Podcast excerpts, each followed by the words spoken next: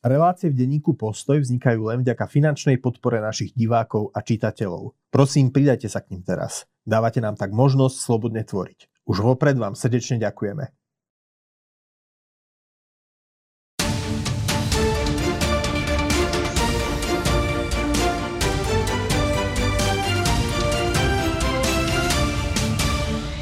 Milí priatelia, dovolte, aby som vás privítal pri ďalšom vydaní nášho diskusného špeciálu s Andrejom Žiarovským. Andrej, vítam aj teba, ahoj. Zdravím ťa, ahoj. Rusko-ukrajinská vojna uviazla v istom type zákopovej vojny, ktorá zo všetkých, zo všetkých minulých konfliktov najviac pripomína prvú svetovú vojnu a koniec prvej svetovej vojny si vlastne čoskoro budeme pripomínať. Je to taký ľahko zapamätateľný, ľahko zapamätateľný dátum.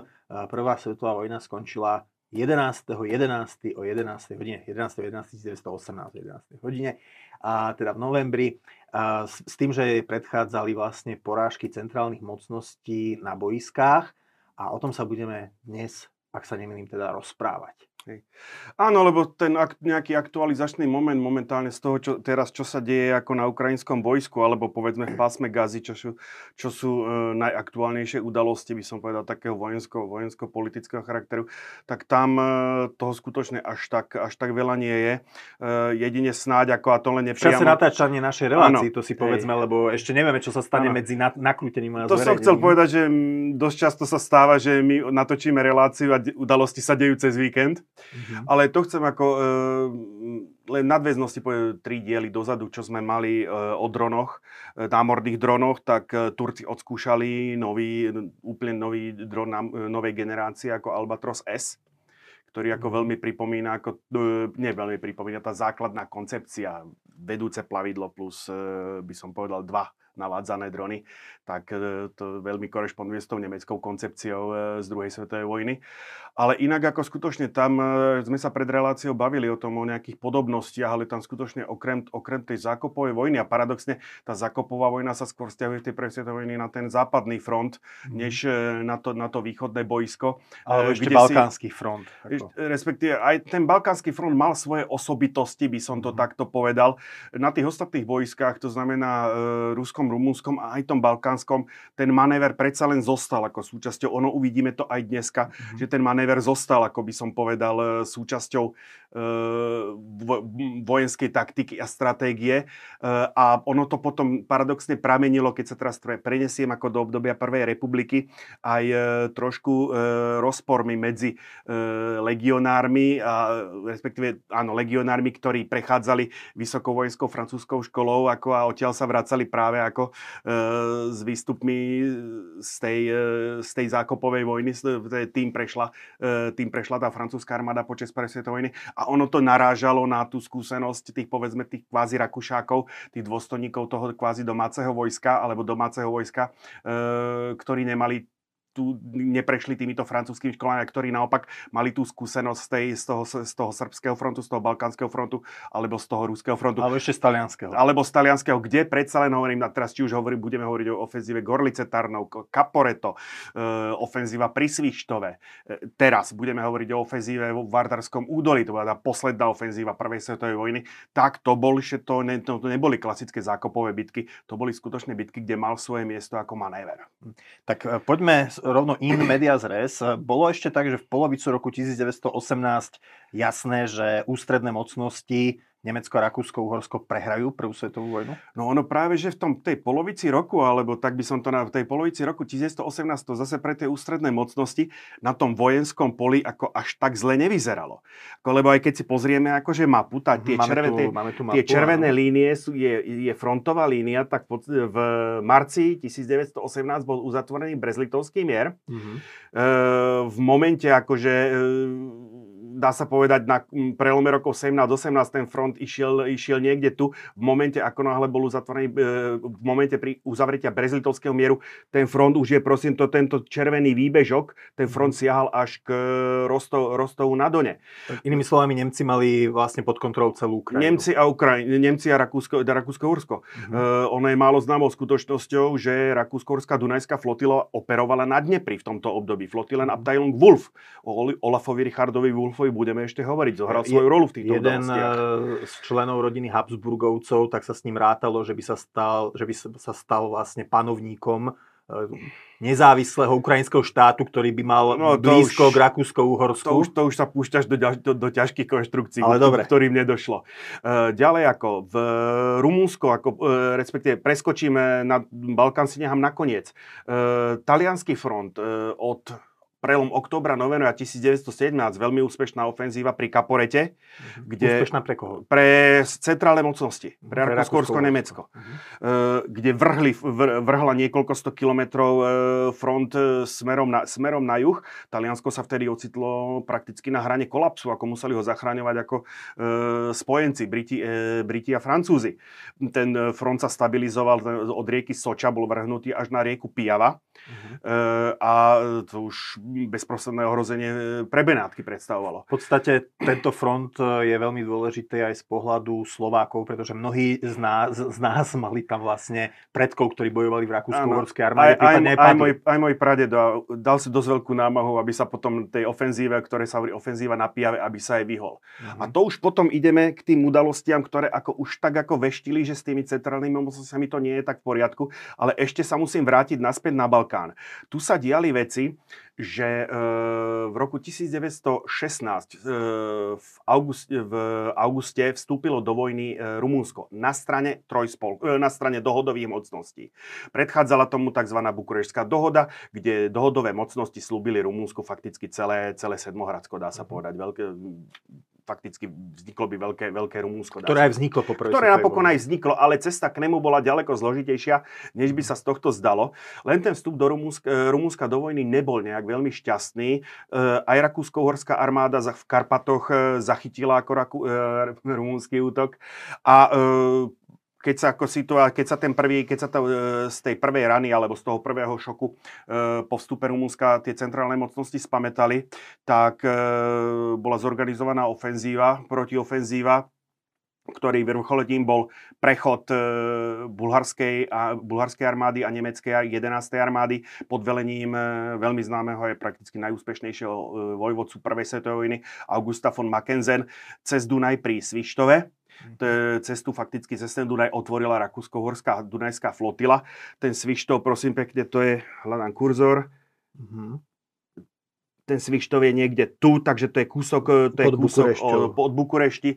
Takže vo chvíli, ako náhle sa podaril skutočne ten úspešný prielom, ale nejednalo sa, no, jednalo sa útok pozdĺž, pozdĺž, celého, e, pozdĺž celého toho frontu. Tam zahviezdila, budeme takisto o ňom dneska hovoriť, e, maršal Keveš, Keveš Keveš Házy, ktorý dobil, dobil Černovice e, tých bojov v, Karpa, v tom e, transilvánskom oblúku. Sa zúčastnil napríklad 14 nitrianský pluk honvécky, keď už hovoríme o slovenskom Ešte, podieli. Prepač, že ťa preruším, budú mi nadávať eh, naši diváci, že ťa prerušujem, ale chce, potreboval, aby, chcem, aby to mm. zaznelo. Mm. Teda ty si spomenul, že to boli nemecké, rakúsko a bulharské jednotky, čiže ehm, len aby sme explicitne teda povedali, že tak ako Rumunsko vstúpilo do prvej svetovej vojny na strane dohody, tak Bulharsko vstúpilo do prvej svetovej vojny na strane centrálnych mocností. Bulharsko, Rumunsko uh, boli by som povedal v tomto čase veľmi rivalizujúce sa regionálne mocnosti a e, od vzniku e, alebo od osamostatnenia, vyhlásenia samostatnosti Srbska e, bu, e, odkeď, po, po Berlínskom kongrese, ktorý, kde sa etablovalo e, taktiež e, Rumúnsko v plnom rozsahu, kde e, Bulharsko síce v rámci Osmanskej ríše, ale prakticky získalo tak širokú autonómiu, že do toho osamostatnenia už veľa nechýbalo, k tomu, prešlo, e, k tomu, došlo, do, k tomu došlo pár rokov neskôr, tak, e, no pár rokov v roku 1908, e, tak e, tie Rumúnsko a Bulharsko, hovorím Bulharsko, napriek tomu, že formálne bolo stále súčasťou osmanského štátu, viedlo, ale viedlo nezávislú politiku e, mhm. zahraničnú, tie štáty akože boli veľmi rivalizujúce, dokonca tam prešlo, e, bola, bola dosť krvavá vojna, tzv. vojna kapitánov, kde si tieto štáty vymedzovali, vymedzovali svoju pozíciu a platilo ak, Rum, jak jeden štát naviazal dobré vzťahy, ja neviem, s Rakúsko-Horskom, tak ten druhý štát okamžite bol proti. Paradoxne na tom začiatku, akože najlepšie vzťahy s tým, s tou Habsburskou ríšou malo Srbsko, ale mhm. práve po tej, po tej vojne, po tej vojne kapitánov, kde nebolo proti sebe Rumúnsko, Bulharsko, ale z hodokonsti Srbsko, Bulharsko, tak a vyhralo Bulharsko, akože treba povedať veľmi, veľmi tvrdým, mhm. veľmi tvrdo, veľmi tvrdým víťazstvom, tak ako keby si tie potom to poradie, poradie prehodili, pretože to de, deprimované Srbsko e, to vyhodnotilo tak, že Rakúsko-Horsko mu nedos, neposkytne dostatočnú podporu a začalo hľadať e, cestu, cestu do Ruska. Mhm. Kde práve predtým Rusko podporovalo, alebo Cársky dvor podporoval bulharské ambície pre e, nezávislosti, ale vládnúci, vládnúci knieža, neskôr car ako Alexander Batenberský mal zase iné predstavy, iné plány. Tam došlo k, roztre, by som povedal, k ochladnutiu vzťahu a Bulharsko a Srbsko si prehodili tie pozície vo vzťahu k spojenectvu k e, Rakúsko-Horsku a naopak e, Srbsko sa stalo spojencom Ruska, Bulharsko, Rakúsko, Horska a do toho ešte vstúpilo Rumúnsko, aby to nebolo také jednoduché, ktoré takisto, aby to tam nebolo ešte, ešte jednoduchšie, tak e, v čele Rumúnska stál príslušník vedľajšej Nemec, e, Hohenzollerskej vetvy, takže Battenbergovci proti Hohenzollerovcom a tak ďalej. Takže bolo to v celku zaujímavé, ale tomu by sme mali, to by, tomu bolo dobre venovať ako oddelenú, oddelenú e, kapitolu alebo mhm. zvláštnu kapitolu, lebo ono to malo bezprostredný vplyv aj na to, čo sa dialo potom v Strednej Európe, ale naspäť do Prvej svetovej vojny. Čiže to prekročenie Dunaja na juh, juhozápad od Bukurešti to nastalo v roku 1916 či 17? To bo, uh, Svištov prebehol v druhej polovici v novembri 1916, ak sa dobre mm-hmm. pamätám. Čiže tam bolo Rumunsko veľmi rýchlo aj V auguste 1916, a, áno, tam, e, nie, v novembri 1916, v auguste začala vojna. A e, v podstate veľmi rýchlo bolo to Rumunsko pre, premohnuté, ale ešte kým Rusko bolo súčasťou, by som povedal, plnohodnou súčasťou dohody, tak e, sa nejakým spôsobom darilo stále, akože minimálne to Rumunsko mohlo existovať aj na tom obmedzenom území. Všetky nádeje samozrejme pohasli e, na, po februárovej revolúcii, keď to Rusko fakticky z vojny, z vojny vy, e, vypadlo. Mm-hmm. Tam dokonca ako na niekoľkokrát e, bola uzatvorená ako keby prímerie medzi centrálnymi mocnosťami a Rakúskom, ale ono to nakoniec... Medzi centrálnymi mocnosťami, centrálnymi a, mocnosťami a Rumunskom. A ono to napokon ako dospelo k nejakému prímeriu, prímeriu v Fosčany, čož bolo podpísané v decembri 1917, ak si dobre pamätám. A v zápäti po podpísaní Brezlitovského mieru podpísalo mierovú dohodu, fakticky kapituláciu, e, podpísalo aj Rumúnsko hmm. s centrálnymi mocnosťami. A toto bol potom kameň úrazu vo vzťahu k dohode, pretože Rumúnsko práve dohoda, e, tie zmluvy, ktoré malo s dohodou, niečo takéhoto zakazovali. Alebo teda nepripúšťali. Takže keď potom si po vojne si Rumúnsko robilo nárok zase na to veľké Rumúnsko, tak zo strany Paríža, povedali, moment, moment, ale vy ste porušili naše dohody. Ale do toho zase vstúpila Maďarská republika, rada a tak ďalej. A tak, a tam, to... vlastne Rumúni si ako keby vybojovali to Sedmohradsko. Áno. Takže problém, takže v tom máji 1918 Rumúnsko definitívne akože vypadlo, e, vypadlo z vojny. Čiže bolo veľmi dôležité už pri porazení e, samotného, samotného e, Rumúnska že e, došlo k priamému prepojeniu Bulharska, e, teda Bulharska a e, Rakúsko-Uhorska a Turecka. Lebo to boli všetko centrálne mocnosti. Nemecko, mhm. Rakúsko-Uhorsko, Bulharsko a Turecko bojovali v prvej svetovej vojne na tom, istom, na tom istom fronte. Ono tu ešte treba povedať, ja som, musíme sa vrátiť ešte dva roky dozadu, v roku, do roku 1915, mm-hmm. po veľa úspešnej ofenzíve Gorlice Tarnov, ktorá práve spôsobila, že ten front sa vrhol akože dopredu fakticky od, dá sa povedať, od mm, predme, nechcem povedať predmestí Krakova, až, e, ale teda medzi Krakovom a Varšavou ten front prechádzal, sa vrhol 400 km, 400 km na východ, kde ten front potom prechádzal na línii Riga, e, Luck, Brody a tam zahviezdila práve tá slavná 11. armáda pod vedením Augusta von Mackensen, ktorá bola v Nemecká armáda. E, nemecká armáda. E, Nemecko, Nemecko-Rakúsko-Uhorská armáda. Čiže to bolo, áno. To áno, to bola, to bol, tam boli dva zbory, boli nemecké. E, tretí zbor bol Košický šiestý zbor mm. pod vedením generála Arca von Strausenberg. No a táto armáda bola premiestnená, prevelená na, na Balkán, kde v oktobrovej ofenzíve oktober 1915 na hlavu porazili, porazili Srbsko. Tedy vlastne je... srbská armáda musela utekať cez Albánsko a bola evakuovaná do Talianska. Bola, tá srbská armáda bola doslova do písmena zahnaná do mora. Inak týkalo sa to, zase to má presah do našich dejín. Štefánik sa musel mm-hmm. zachraňovať, ako a mal zdravotné problémy a tak ďalej, veľmi dramatickým útekom e, cez kopce za použitia lietadiel a tak ďalej, ako mal, takmer ho to stálo život. Počas toho ústupu počas to, Áno, počas tohoto ústupu toho Štefánika to zachytilo práve, práve, práve tam. No ale e, potom to, po vyradení Srbska z vojny sa tá, sa ten front stabilizoval. Paradoxne pom- nepomohlo tomu to, že ohrozené Grécko, ktoré, sa, ktoré chcelo byť neutrálne, sa cítilo zrazu ohrozené blízkosťou e, vojenských síl centrálnych mocností a e, po miernom diplomatickom nátlaku zo strany Británie sa pridalo na stranu, na stranu dohody. Nič menej ten front sa stabilizoval zhruba na tej línii, ako je tu nakreslené, asi, do, asi od roku od roku 1916 až do toho, do toho polovice roku 1918 sa na tomto fronte nejak moc nič nedialo. Tomu sa hovorilo Solúnsky front. Áno, nie? to je Solúnsky front. Bola tam sformovaná spojenecká Elite Army of East, takže východná spojenecká armáda bola to skutočne zmeska, e, zmeska všetkého, čo sa, čo, čo sa dalo kde postrádať na iných frontoch, tak to sa zišlo na tomto fronte. Boli tam talianské jednotky, grécké, francúzske, srbské, britské. Takže ako e, bola to skutočne akože veľmi, bol to zaujímavý konglomerát. A hovorím, do, toho, do tej jesene 1918 sa tam nič moc nedialo. Mm-hmm. E, medzi tým v tom roku 1918, ja keď som povedal, že ako tá situácia e, v tej prvej polovici roku roku e, bola veľmi dobrá, alebo teda vojensky to vyzeralo veľmi dobre pre e, centrálne mocnosti, tak ono trošičku predsa len to malo chybu krásy, lebo nevyšla tá ofenzíva na Piave. Mm-hmm. A e, takisto nevyšla e, ofenzíva, tzv. ten Kaiserschlacht, to znamená e, pokus o mm, ofenzívu na západnom fronte. To, boli, to bola séria piatich ofenzív. Prvá ofenzíva sa volala Michael, potom boli tie štyri za ňou. To hovoríme už o roku 1918. To, to hovoríme o roku 1918. Čiže to je tá jarná ofenzíva? Áno, to je tá jarná ofenzíva. Na západnom fronte. Má, áno, máj, jún, až do mm-hmm. leta mala nejaký presah.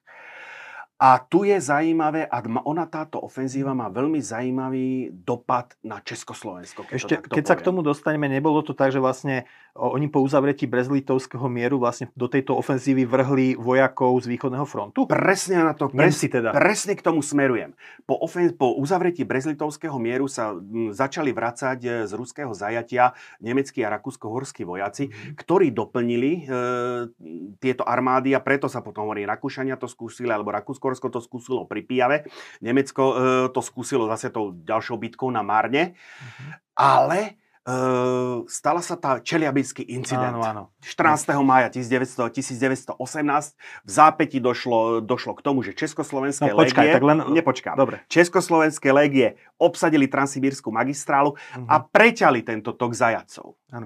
No. Toto bola obrovská, obrovská pomoc popri tom, že, zapo- že boli zapojené do, e, do boja ako americké zálohy, americké vojska a práve tento fakt, že Československé légie E, výrazne pomohli spojeneckému vojnovému úsiliu tým, že uťali mhm. ten tok tých zajacov, tým pádom ako umožnili, získali, získali e, pre spojenecké, pre dohodu čas. Toto výrazne potom napomohlo k uznaniu e, Československej, Československej národnej rady práve v v júli, myslím, že prvé uznanie prebiehlo na konci júla, 29. júla, uznalo Francúzsko Československú národnú radu. Ja to vám poviem, lebo ty si spomenul ten Čeliabinský incident, ano. že to vlastne sa míňali vláky s legionármi a s nemeckými a rakúsko-uhorskými zajatcami.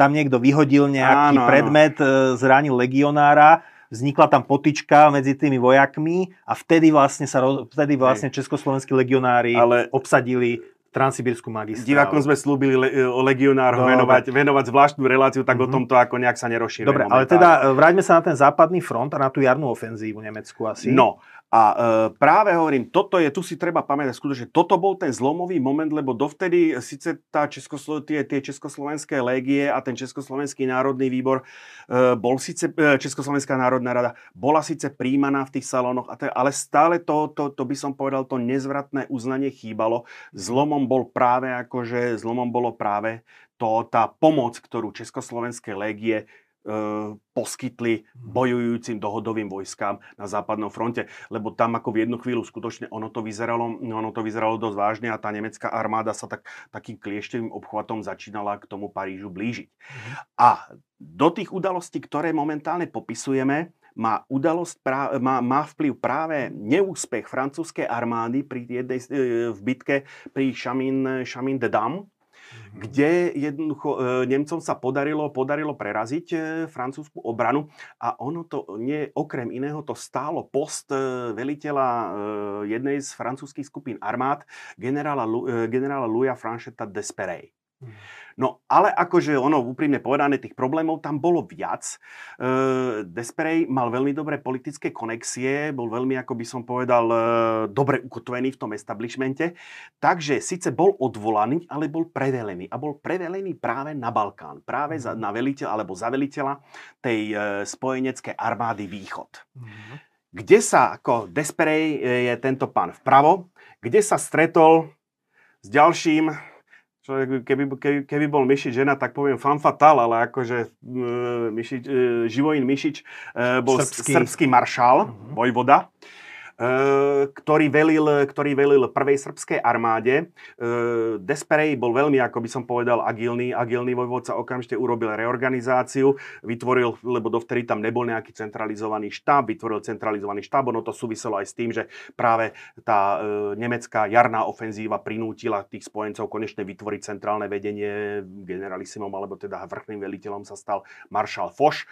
Zrkadlovo to prebiehlo aj na tom Balkánskom fronte, vrchným veliteľom sa stal Desperej a náčelníka štábu si práve vybral Živojina Mišiča. Uh-huh. E, ako hovorím, bola tam ako veľmi pestrá zmes e, vojska rôznej kvality, rôzneho vybavenia. Nebola tam rivalita medzi týmito mužmi? E, práve, že pokiaľ viem, oni veľmi rýchlo akože našli zhodu. Mhm. Lebo si zober, ako on bol, myslím, že v, nejak v, v auguste bol, bol Esperej tam, Desperej tam bol prevelený a už v polovici septembra spolu vymysleli, e, spolu realizovali ofenzívu. Takže páni si museli akože veľmi rýchlo, ako by som povedal, e, sa zohrať. Mm-hmm. Pretože e, Mišič prišiel s veľmi zaujímavou myšlienkou útoku e, na planinu Dobropole a odtiaľ potom prielomom do e, údolia rieky Vardar a zamýšľala, ono to potom napokon aj vyšlo, ako jednoducho jedným rýchlým úderom e, vyradiť e, z hry Bulharsko. A následne potom vyvolať taký ten dominový efekt. Mm-hmm.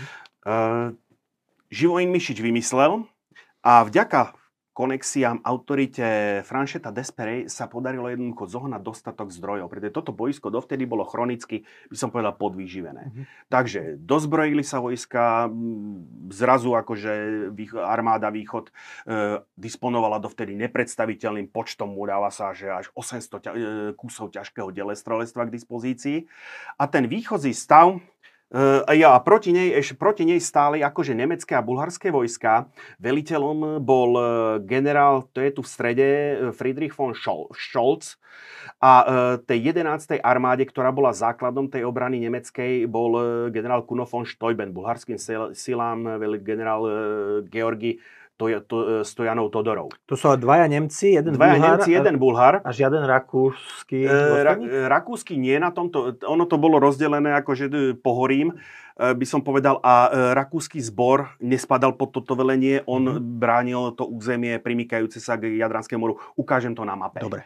No, ono takisto, ako eh, by som povedal, tie jednotky dohodové boli ako aj keď tam máme francúzsku ar- východnú armádu, britskú Tesalo- solúnskú armádu, srbskú armádu, oni medzi tie divízie boli ako premiešané. Z 8 divízií francúzsky ešte mala dve srbské.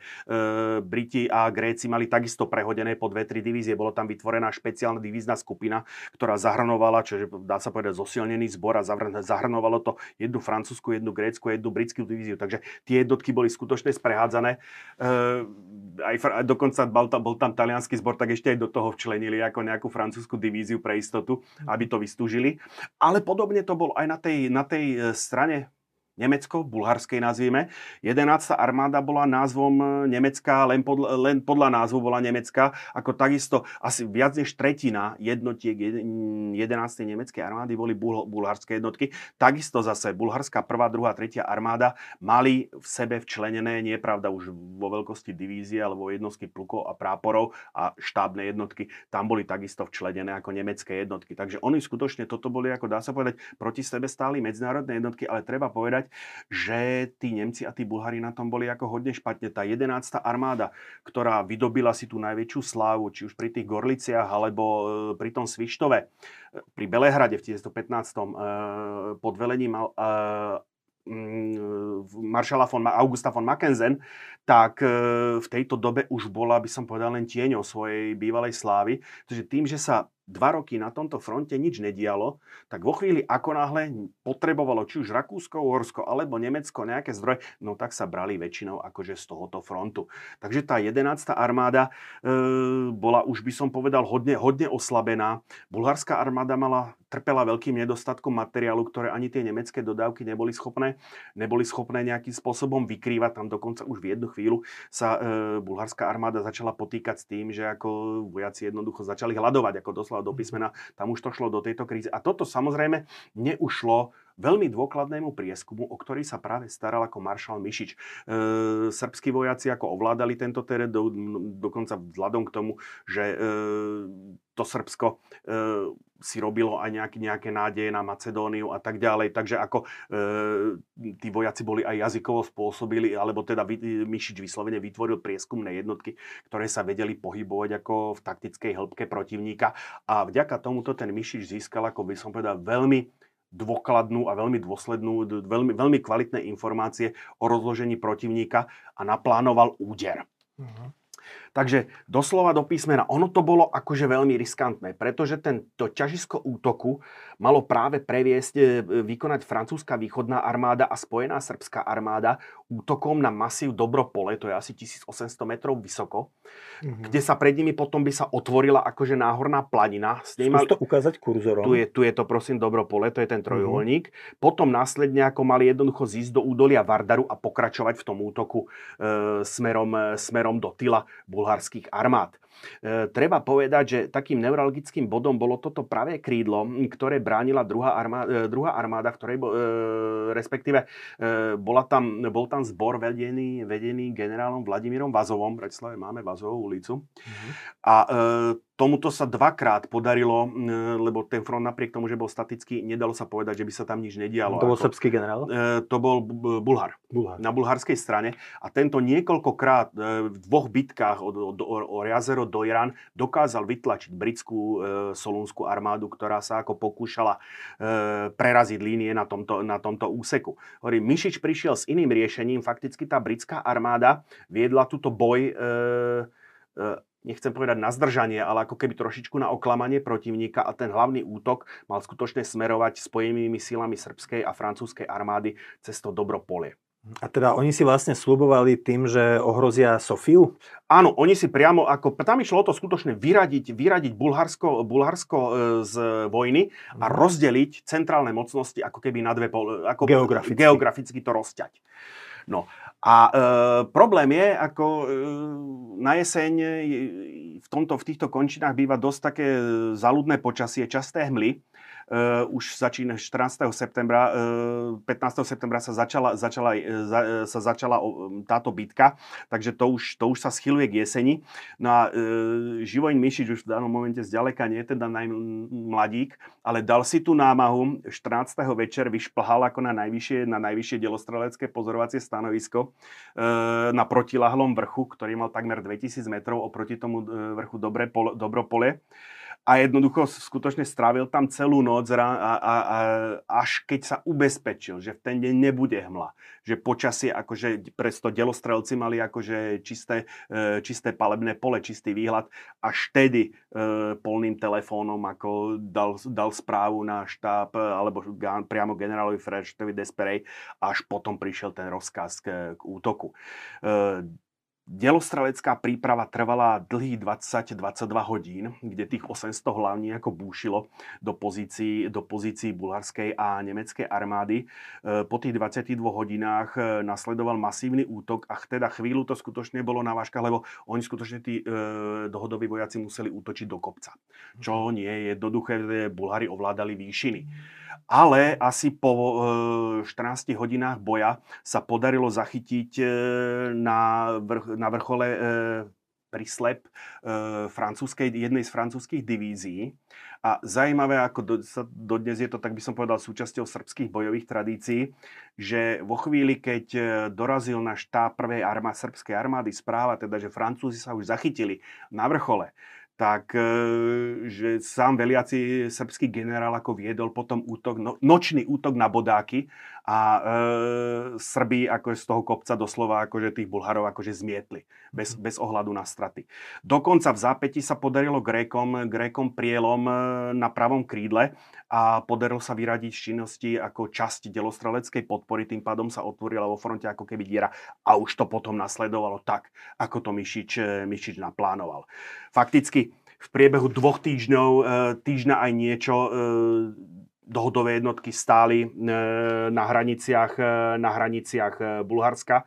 V tom momente tá podvýživená bulharská armáda, ktorá, mala, ktorá smerovala na front, tá záložná armáda v Radomíre sa vzbúrila a e, bulharskému, bulharskému vedeniu neostalo nič inšie, len požiadať o mier. Takže e, 30. septembra došlo k podpísaniu, podpísaniu k e, bulharskej kapitulácii. V tom momente, akože sa ako skutočne e, sa otvorila ako keby v tom, e, v tom e, fronte centrálnych mocností diera. 30. septembra 1918. 30. septembra 1918 a o, tej, o, tej sebavedom, o tom sebavedomí toho Franšeta Despere a toho Mišiča ako svedčí to, že oni porušili alebo teda nerešpektovali to tradičné Napoleonovo, že podchodovať spolu a útočiť, pochodovať oddelenie, útočiť spolu.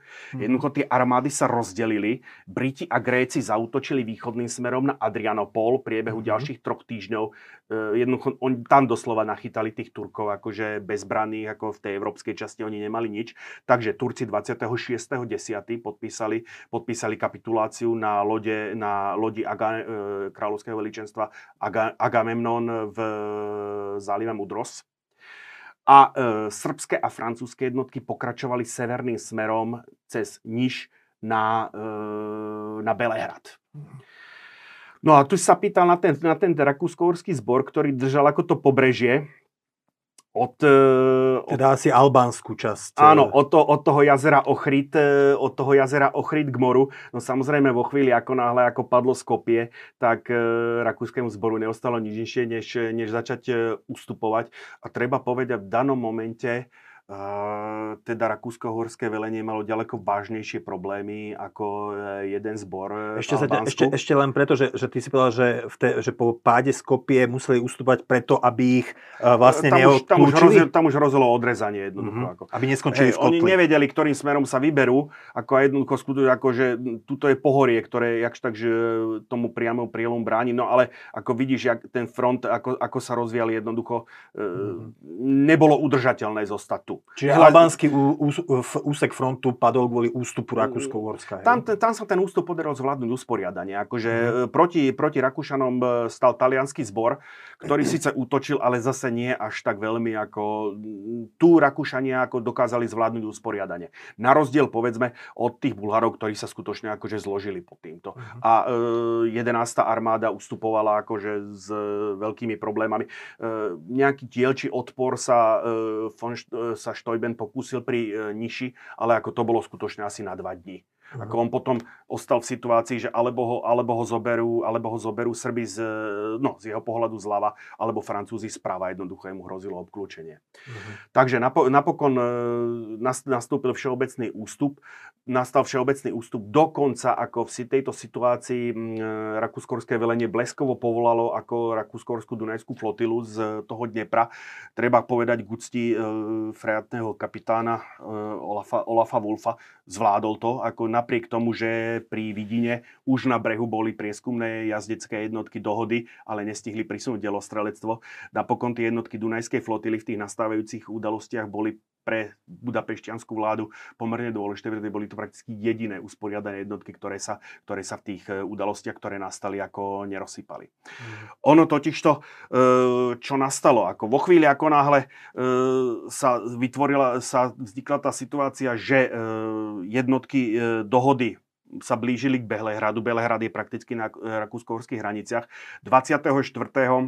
októbra sa zobudili aj Taliani a zahájili svoj útok e, ktorý sa vošiel do histórie ako e, víťazstvo pri Vittorio Veneto. Treba povedať, že ten prvý týždeň od toho 26. od toho 24. do toho, by som povedal, 1. 2. novembra sa ešte tým e, jednotkám darilo, darilo, rakúskorským darilo nejakým spôsobom to zadržať. Sice ustupovali, ale ustupovali usporiadane. Ale do toho akože vstúpila politika. 16. E, októbra král Karol Habsburský alebo cisár Karol I, král Karol IV, preto tá jednotka lomeno 4 bol rakúsky cisár mena toho prvý a uhorský král mena toho štvrtý. E, skrzeva švédske, švédskeho diplomata e, požiadal, alebo teda dal návrh fakticky e, mierový návrh, že príjma 14 bodov prezidenta Woodrowa Wilsona, ktoré tento ako e, zverejnil začiatkom roku 1918 ako podmienku usporiadania ako e, vzťahov v Európe alebo na stole, nastolenia mieru, čomu dovtedy buď jedna alebo druhá strana nejakým spôsobom, najmä teda centrálne mocnosti, lebo to pred náš jeden z tých bodov bola národné seba určenie, takže to samozrejme... Myslím, pre... že v tých 14 bodoch je vyslovene spomenuté aj československé, československé požiadavky. Uh, ale bolo to tam, ale bolo tam tak, tak za, zašmodrchané, že nevyplývalo, nevyplývalo z toho úplne explicitne, či sa bavíme o autonómii alebo o samostatnosti. A to je práve,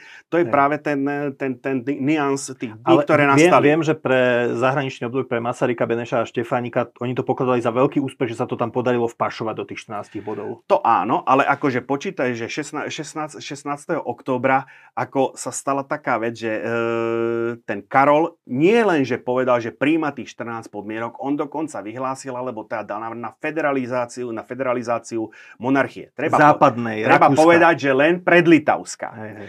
No, ale a vydes, vydesilo to dvoch ľudí. Vydesilo to Mat- Masarika, pretože samozrejme toto, toto bol pre neho problém, ako okamžite... Ako... Bal sa, že české elity áno, na to skočia. Okamžite sa, tele, okamžite sa telegrafovalo práve Woodrowovi, Wilsonovi a tak ďalej, ale ako treba zase, a tu sú dôležité práve to, čo nasledovalo po tom Čeliabinskom incidente a to uznanie Československej národnej rady. 14. Mhm. oktobra či už to tušil alebo vedel, e, bola zostavená exilová československá vláda. 16. 16. oktobra pri, prišiel, prišiel tento národný manifest, kde 17. oktobra si, a teraz neviem, či Wilson s e, Masarykom telegrafovali alebo telefonovali, kde Mas, Wilson vyslovene ukludnil Masaryka, že jednoducho od, s odpoveďou bude spokojný ale na to, a na to konto bola vytvorená Washingtonská, e, Washingtonská deklarácia mm-hmm. 17. oktobra, ktorá je fakticky vyhlásením nezávislosti Československa. Áno. E, my sa tu vždy hádame každý ano. rok, že či Československo, teda či máme oslavať 28. október alebo 30. október, ale v, samotný Masaryk e, po, pokladal za deň vzniku Československa vlastne deň e, vydania Washingtonskej Hej. deklarácie. A vzhľadom k tomu, že to skutočne vzniklo akože medzi, medzi Masarykom a Wilsonom, tak ako ono sa to dá považovať za de facto uznanie, aj keď nie de jure, to prišlo trošku neskôr, de facto uznanie toho Československa zo strany, zo strany e, Spojených štátov amerických. Logická odpoveď 18. Eh, na Karlovom memorandum alebo na, Kar- na Karlovo vyhlásenie bola zamietavá. Hmm. Ale ten druhý, tým, tým, takže potiaľ to... Kto Mas- ju zamietol? Uh, Wilson? Wilson ju zamietol. Uh-huh. Takže Masaryk bol vybavený. Ten druhý vydesený bol prosím pekne tento pán. Kalman Tisa. Nie, Počkej. Šandor Wekerle. Aha.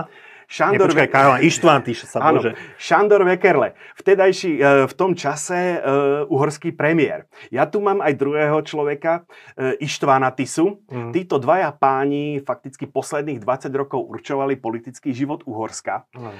A obidvaja vzýšli, alebo by som povedal, boli produktami liberálnej strany, ale v 1906 medzi nimi došlo k roztržke.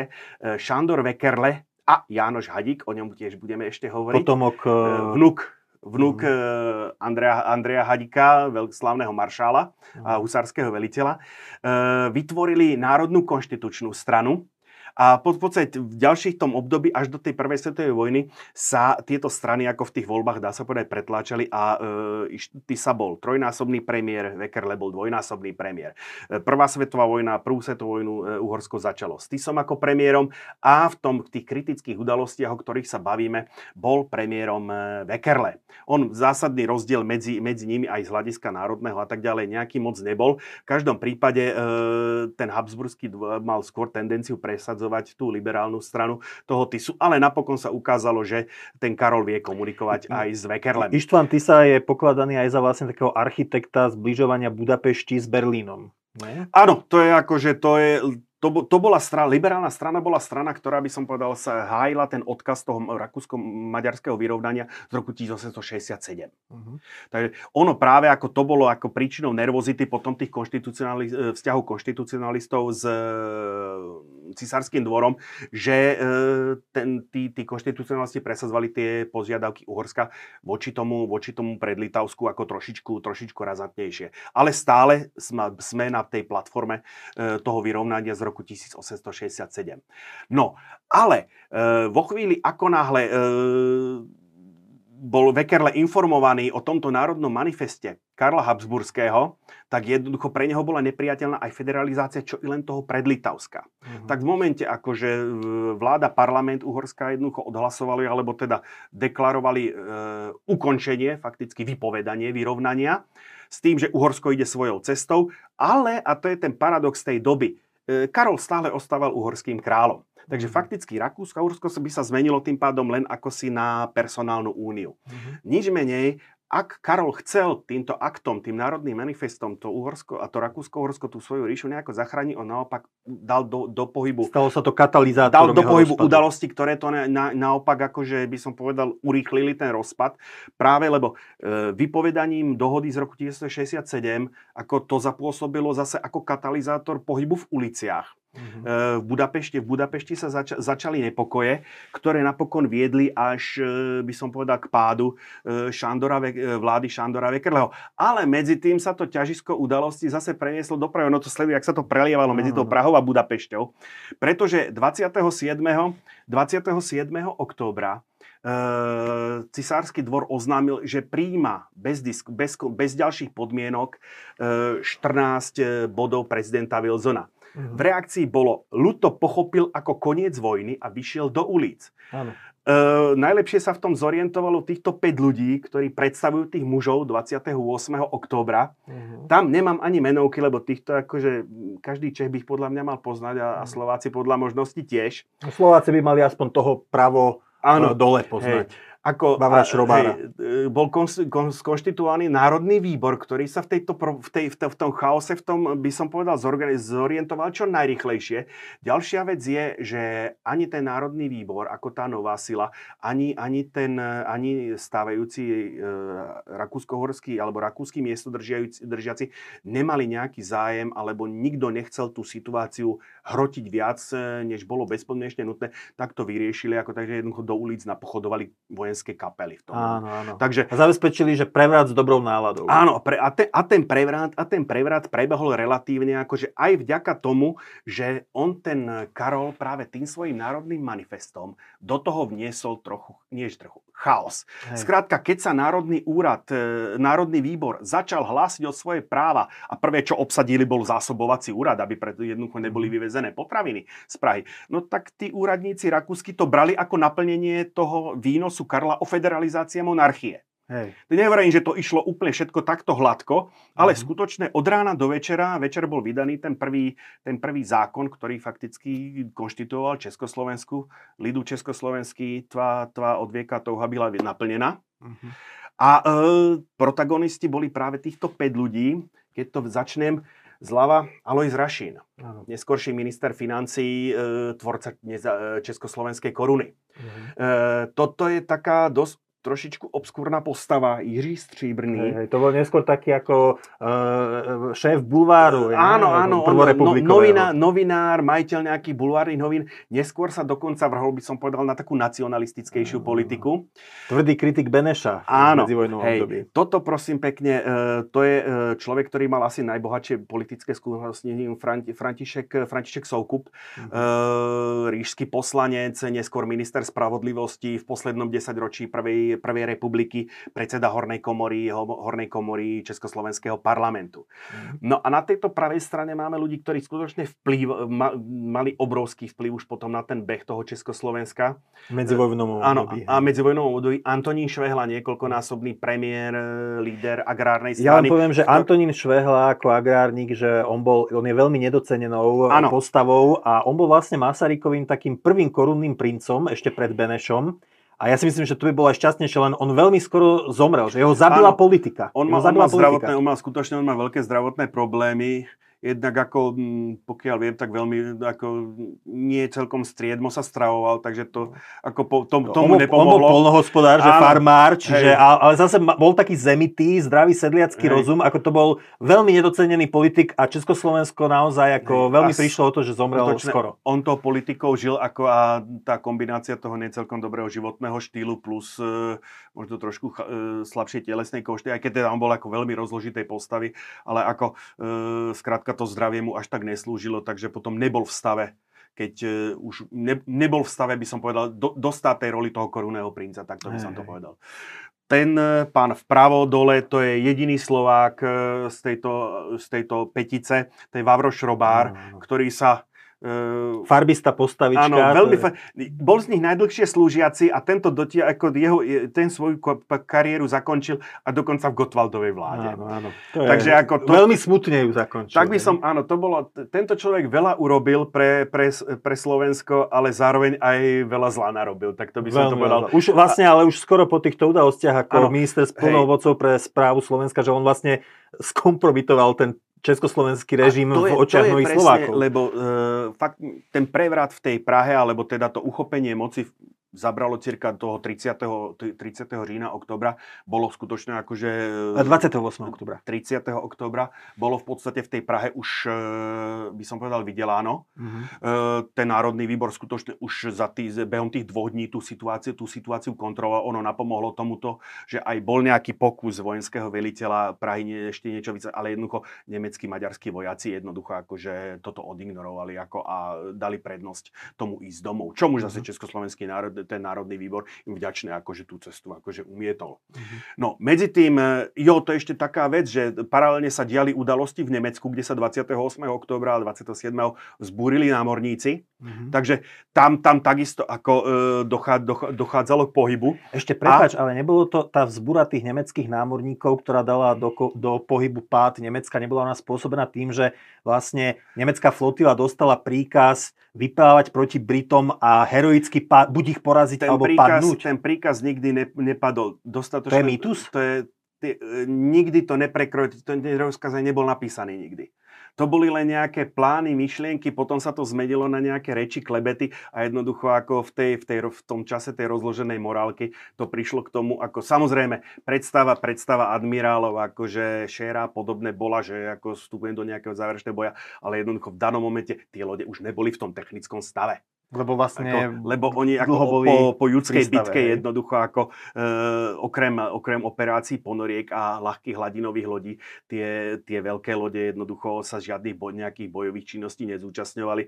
Naopak ako už neboli prostriedky na ich udržiavanie. Tam bol dokonca problém, teraz preskočím akože dopredu.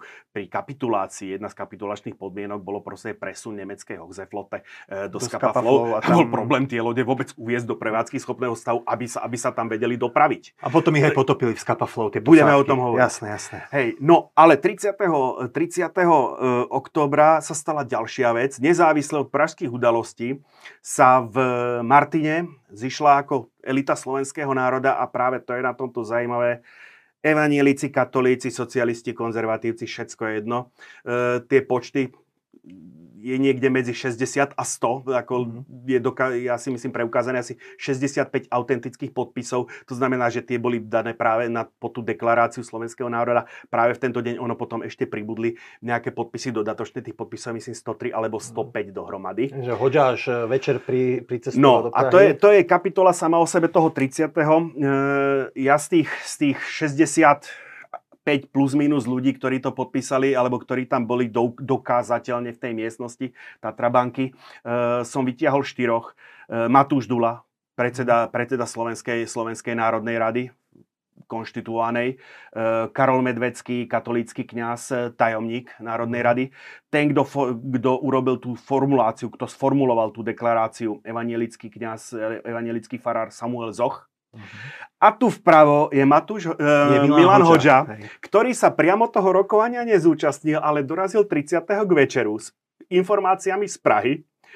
A teda treba povedať, tá deklarácia sa neprijala hlasovaním, ona sa prijala aklamatívne. A tí ľudia sa rozišli, aniž by presne vedeli, čo v tej deklarácii je ako všetci euforický stav. Do toho tam prišiel Milan Hoďa a e, fakticky už len v uzavretom kruhu predsedníctva Slovenskej národnej rady, e, to bolo 12 ľudí, e, urobili nejaké korektúry, ktoré reflektovali ten stav, ako neboli, treba mhm. povedať, neboli podstatné, ale predsa len ako nejak, nejaké zmeny tam boli. Takže to, čo bolo potom publikované, e, už reflektovalo aj tie udalosti alebo to, k čomu, k čomu došlo v Prahe.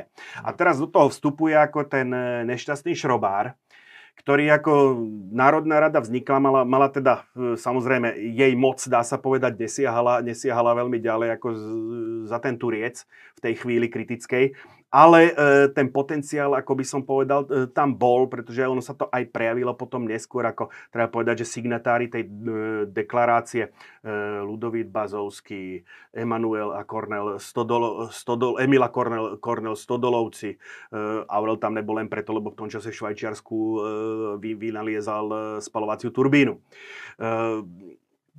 Andrej Hlinka, nesmieme zabudnúť, Ferdi Žuriga, neskorší biskup Kmeďko, neskorší, neskorší biskup Vojtašák. Takže tam sa skuto... Emanuel, Emanuel uh, Lehocký. Za sociálnu Za sociálnu dem- Preto hovorím, so, socialisti, klerikáli, konzervatóri, prosto skutočne v danom momente, ako sa tam zišla tá, tá najpodstatnejšia, ako najreprezentatívnejšia zložka mm-hmm. tých, tých slovenských elít, e, budúci diplomat e, Juraj Slávik, právnik Ivan Derer. Hej. Len uh, ešte jednu vec by som áno. povedal, že vlastne tam bolo Eh, tam bolo ale ešte predtým také zhromaždenie v ušom kruhu, ktoré, kde vlastne zaznelo to rozhodnutie, aj tie slova hlinku, že teda tisícročné manželstvo s Maďarmi sa nevydarilo, to musíme sa to bolo to 12 člené, to bolo to 12 člené užšie vedenie, mm. užšie vedenie tej slovenskej národnej Ale oni, oni mali ešte takú poradu, Hej. Liptovskom Mikuláši to bolo, teraz neviem kde. O, ono, Počkej, ono niečo, to, niečo z toho sa udialo, v, to, to gro sa udialo v Martine, ale niečo z toho, nejaké stretnutia jednania boli v Mikuláši a niečo bolo ešte aj v Ružomberku. V Ružomberku, no a ono tam, to tam, akože,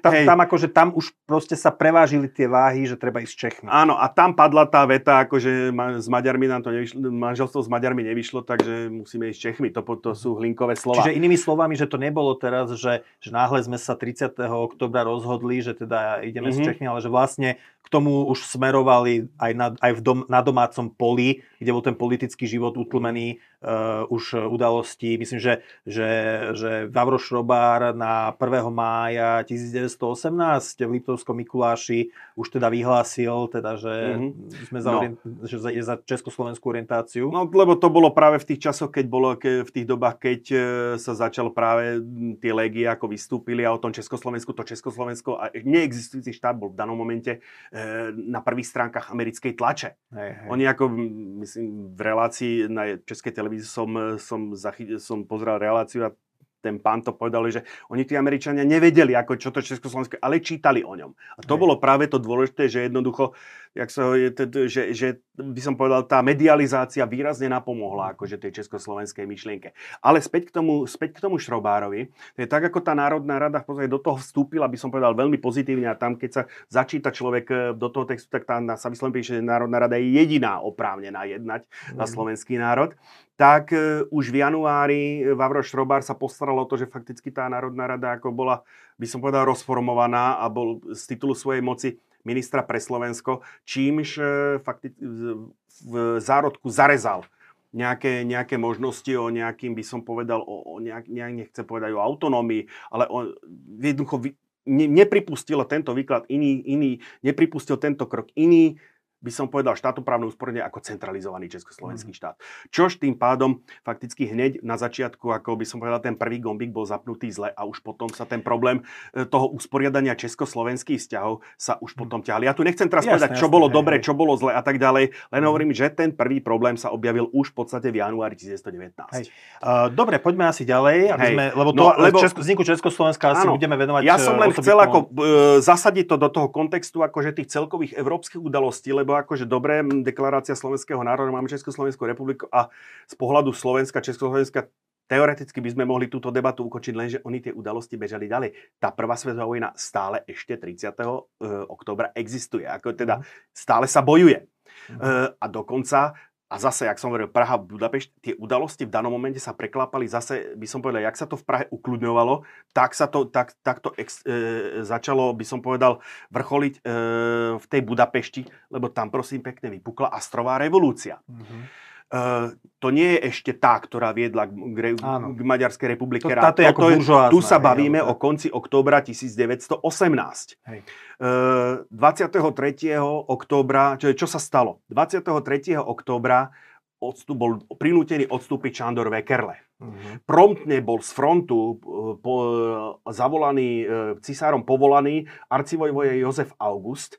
Jeho ktorý bol ako keby, nechcem povedať dedičným palatínom, ale ako, lebo to není dedičná hodnosť, ale jeho otec bol palatínom, jeho starý otec bol palatínom, jeho pra, prastarý otec bol palatínom, takže logicky e, potrebo v momente, keď vzniklo ako bez, bezvládie v Uhorsku, odstúpila vláda, bolo treba, by som povedal, miesto kráľa, ktorý akože mm-hmm. e, vykoná potrebné ústavné činnosti. Promptne bol menovaný Jozef August, ktorý bol, treba povedať, v Uhorsku veľmi populárny. Uh-huh. Ako bol to Habsburgovec, ale bol považovaný za Maďara. Alebo teda aj sa identifikoval s tým, s tým, maďarským, s tým maďarským živlom. Uh, len taká technická poznámočka. Má výložky generál plukovníka. To akože v rakúsko-uhorskej armáde takto zblízka pekne tie výložky, akože nebýva to veľmi často, lebo to je hodnosť, ktorá bola zavedená v 1915, aby sa zladili hodnosti e, nemecké, nemecké a rakúsko-uhorské. Uh, takže uh, len ako pre uh, milovníkov vojenských uniformiem. Uh, arcivojvoda Jozef August presvedčil trošku do toho vstúpil nešťastne. Presvedčil e, cisára, že, nebol, že e, premiérom nebol menovaný Mihaj Károj, ktorý bol vodca opozičnej strany, ako strany nezávislosť, nezávislosti, ktorá bola naopak e, udržiavala ten odkaz v roku 1948, ale e, formálny predseda alebo predseda tej národno-konštitučnej strany, z ktorej bol aj Vekerle, Jánoš Hadik ten mhm. vnuk mm. toho nášho e, Husára Hadíka. Kde už ale musíme povedať, že toto už bolo úplne maďarizované. Áno, to už, hej, ako, vtedy úplne preto používajú aj maďarskú verziu jeho mena. Mm. Treba povedať, že ako Janoš Hadík sa tej role ani nikdy neujal, alebo funkcie toho premiéra, že okamžite po jeho menovaní jednoducho vypukli ako nepokoje. To bola tá Astrová mhm. revolúcia. Ono, keď to ukážem ešte, keď vrátim ten obrázok, oni tí vojaci vyzerajú všetci rozjarene, v puškách majú napichané astry. Mm. Tie kvety sa stali symbolom tejto revolúcie revolúcie, lenže ono to dopadlo tak, že e, skupina vojakov e, vpadla do domu Ištvana Tisu a zabila ho. Takže akože ono ako nebolo to celkom nekrvavé, nič menej toho 30. Toho 31. E, aj arcivojvode Jozef August teda uznal, že, to, že tá to cesta nevedie a tým premiérom sa stal Mihaj Károj, vodca tej strany nezávislosti, mm-hmm. ktorá odvodzovala svoj boj, by som povedal, až od Košúta, alebo to, to svoje následstvo ja, Košútovho politického on má, on má povesť takého veľmi naiv, politicky naivného človeka. Uh, to je tým, ono je to trošičku, on to zase nemyslel až tak zle, uh, len jednoducho ocitol sa, by som povedal, v dobe, v ktorej by možno neúspel ani ďaleko brilantnejší politik, e, než bol, než bol on. Ako to, to skutočne, on sa tým, tým premiérom stal toho 31. alebo teda v noci z 31. na 1. novembra a to, akože to Rakúsko-Horsko sa v danom momente e, rútil. 1. novembra vstúpili vojska dohody do Belehradu a stáli na hraniciach, stáli na hraniciach e, Uhorska. Kde medzi Belehradom a Budapešťou bola v danom momente skutočne už len tá Dunajská flotila. Čož to bola jednotka do veľkosti, ja neviem, dvoch plukov, keď to do toho započítam aj podriadené jednotky námornej pechoty. Takže to, to určite akože skôr pomohla nejakým spôsobom aspoň zabezpečiť bezpečnosť tej vládnej štvrte, ale ktorá nebola sama ako schopná, ako by som povedal, zadržať, zadržať ten nevyhnutný nápor. Takže e, ako som povedal, na talianskom fronte akože mm, sa medzi tým bojovalo, to bola tá t- bitka pri tom Vittorio Veneto. Prvý akt, ktorý Károj urobil, je práve pod tým vplyvom, že jednoducho nemám doma vojakov, stiahol uhorské vojsko z frontu z toho talianského frontu. Výsledok bol, ako okamžitý kolaps rakúsko-horskej armáde. Tá bitka pri tom Vittorio Venetu sa potom už zmenila na jednostrannú záležitosť, kde jednoducho Taliani postupovali a brali do zajatia, pretože jednoducho po odchode tých uhorských plukov sa jednoducho ten front zrútil. Uh-huh. Na to konto nasledovala vyjednávanie pri Via Giusti, kde 3. novembra rakúske-uhorské velenie podpísalo kapituláciu, alebo teda bol podpísaný mier alebo prímerie e, z Villa Giusti. Pre mňa je zaujímavosťou ako len, že tohoto rokovania sa zúčastnil e, fregatný kapitán Johannes von Liechtenstein, jeden z najslámejších alebo najslavnejších dôstojníkov rakúsko-uhorského námornictva, ktorého životopis som pred pár rokmi napísal. Takže e, lenže nebolo jasné z tej, z, tej, z tej dikcie toho prímeria, či sa to prímerie vzťahuje aj na Uhorsko alebo na ostatné boiska, alebo či sa vzťahuje len na to talianské boisko. Takže Kárajovi neostalo nič inšie, len jednoducho sadnúť do koča, okamžite sa premiestniť ako e, do Belehradu a s Franšetom Desperej dohodnúť podmienky ďalšie. To bolo, to nastalo 10. novembra a treba povedať, že Franšet Desperej bol ďaleko tvrdší, než boli vyjednávači vo Via Giusti a e, to Uhorsko fakticky e, vyjednal podmienky, ktoré ako do, dokonca obmedzovali e, suverenitu a autoritu uhorských orgánov orgánov vo výkone vnútornej politiky. Ono to súviselo s tým, že Československo. Uh-huh. E, tam dochádzalo k takým veciam, e, bola prijatá Martinská deklarácia, na druhý alebo tretí deň potom e, Dulu zavreli. Uh-huh. Teraz e, medzi tým dorazil z Budapešti akože kuriér od Károja, ktorý navrhoval ako Dulovi, e, Dulovi autonómiu. Dula v base.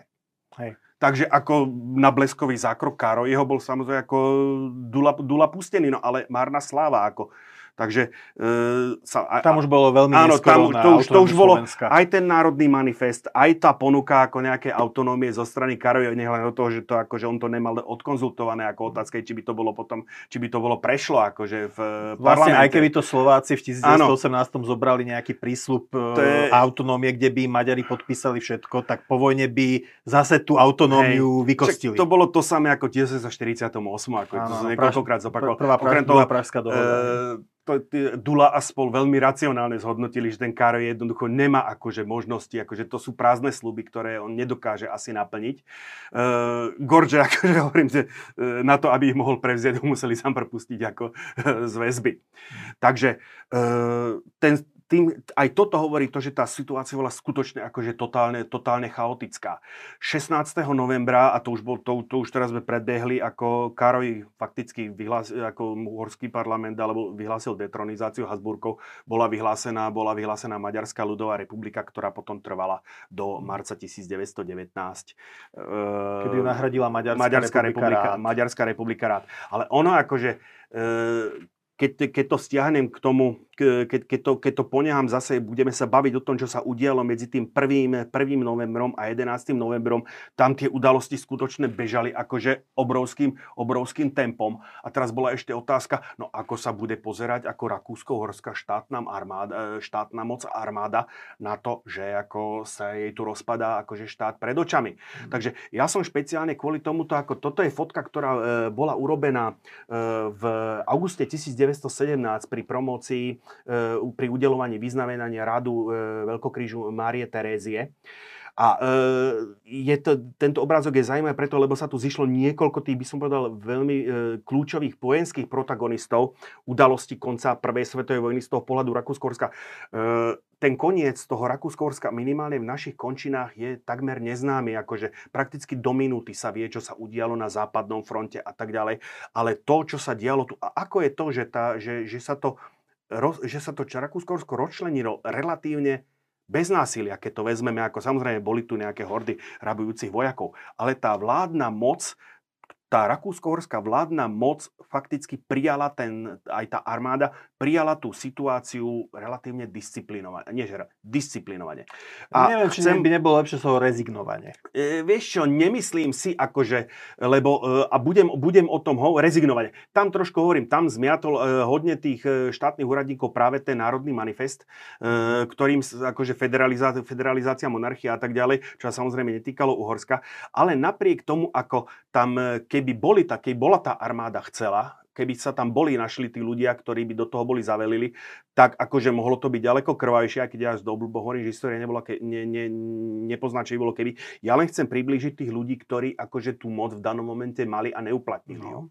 Takže e, tuto práve, ja hovorím, zišli sa tí ľudia, e, tí generáli, ktorí, ktorí tomu v tom 1918 o tom rozhodovali. E, generál pechoty Ignác Trollman, priznám sa, ten ako e, bol vyznamenaný v tomto. On už mal 2-3 mesiace do dôchodku, ten do, to, do tejto skupiny nepasuje. Ale vedľa tento vyšponovaný e, generál pechoty Šandor Surmaj. E, ak o modelovi hovoríme, že to bol Hitlerov hasič a špecialista na defenzívu, tak tohoto by sme mohli nazvať cisárovým hasičom. Uh-huh. Skutočne špecialista, špecialista na defenzívne operácie, e, veľmi schopný, veľmi schopný generál. On tie rakúsko armáda býva taká dosť, by som povedal, pod vplyvom Švejka a podobne.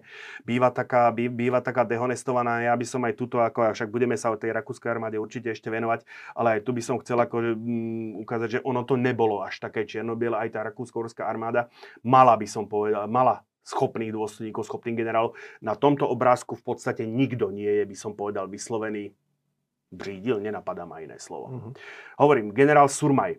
Uh, generál plukovník Viktor Dankl. E, v danom momente veliteľ cisárskej gardy, na začiatku prvej svetovej vojny veliteľ prvej armády, e, slovenské, slovenské pluky alebo slovenskí vojaci na západ od Banskej Bystrice na začiatku prvej svetovej vojny patrili práve po toho. Slovensko sa delilo na, fakticky na dva zbory. 5. zbor v Bratislave, 6. zbor v Košiciach. Mm-hmm. Čiara išla ako keby stredom Slovenska. Bystrica už patrila 6. zboru. To bol 16. 16. honovecký pluk. Mm-hmm. Takže e, hrdina od Krašníku vybojoval jedno z prvých víťazstiev pre rakúsko armádu, ale nepohodol sa s po ofenzíve pri Asiadžu sa nepohodol s e, náčelníkom generálneho štábu von Hetzendorfom, tak bol odvolaný a e, cisár Karol ho vzal k sebe ako, alebo teda ho menoval veliteľom cisárskej, cisárskej gardy. Uh, tých, tohoto preskočím, prejdem na druhú stranu. E, generál pechoty e, Rudolf Stegersteiner for Steinstetten, e, minister vojny. A práve toto bol jeden z tých kľúčových ľudí, ktorí akože zabránili alebo nedovolili zneužitiu armády. O ňom bolo známe, že je, ako by som povedal, e, veľmi šetrí životy svojich vojakov, dokonca ako jednotky pod jeho velením, bol frontový veliteľ, ako e, pôsobil na talianskom fronte predtým, než ho. A zrejme práve kvôli tej miernosti, kvôli tej ľudskosti ho povolal cisár Karol e, práve na post e, ministra vojny, lebo o ňom bolo známe, že jednoducho sa vyslovene cieľavedome snaží, ako, alebo dokon niekoľko deputácií bolo k nemu vypravených ako z tých dedín, kde boli rozkvartírované vojsko, ktoré ako boli vyslovene vďačné za to veľmi ohľaduplné správanie k civilistom, bez ohľadu na to, či talianským alebo, alebo, alebo, alebo rakúskym. Uh, pri Surmajovi som zabudol povedať jednu vec. V čase udalostí, o ktorých hovoríme, koniec vojny, Surmaj bol minister vojny uhorský. Uh-huh. Takže toto bol ten človek, ktorý ako ak mal nejaký vplyv na udalosti, na, na, ak boli nejaké jednotky na území Uhorska, podliehali jemu. Človek chrbtom stojaci, je e, náčelník generálneho štábu, generál pechoty e, Arthur Arz von Strausenburg. Ak som hovoril, že mm, generál Dankl velil 5. zboru, tak v najúspešnejšej bitke Prvej svetovej vojny, jednej z najúspešnejších bitiek ofenzíva Gorlice Tarnov, kde sa zúčastnil práve 6. zbor z Košíc, tak jemu velil práve ako generál Arz von Strausenburg. Na konci vojny e, náčelník generálneho štábu a odovzdával v, na konci októbra práve odovzdal post e, náčelníka generálneho štábu e, tomuto človeku, to je polný maršál Herman Keveš z Keveš Házy. Eh, v danom momente jeden z najpopulárnejších vojakov monarchie. Dneska už to meno je zabudnuté. Hrdina od eh, Černovíc, eh, jeho, jeho, vojska, jeho vojska bránili, bránili karpatské priesmiky počas útoku, počas tej rumúnskej kampane. Hovorím, jeho vojska ako dobili, dobili Černovice. Bol to skutočne jeden z najpopulárnejších, alebo teda naj, jeden z tých rešpektovanejších veliteľov rakúsko armády. Ešte keby som ako spomenul ďalších, tak ja neviem, maršál Borojevič de Bojna, de der Löwe von Isonzo, sočský lev, polný maršal BM Ermoli, ten naopak ako zase na ruskom fronte pôsobil.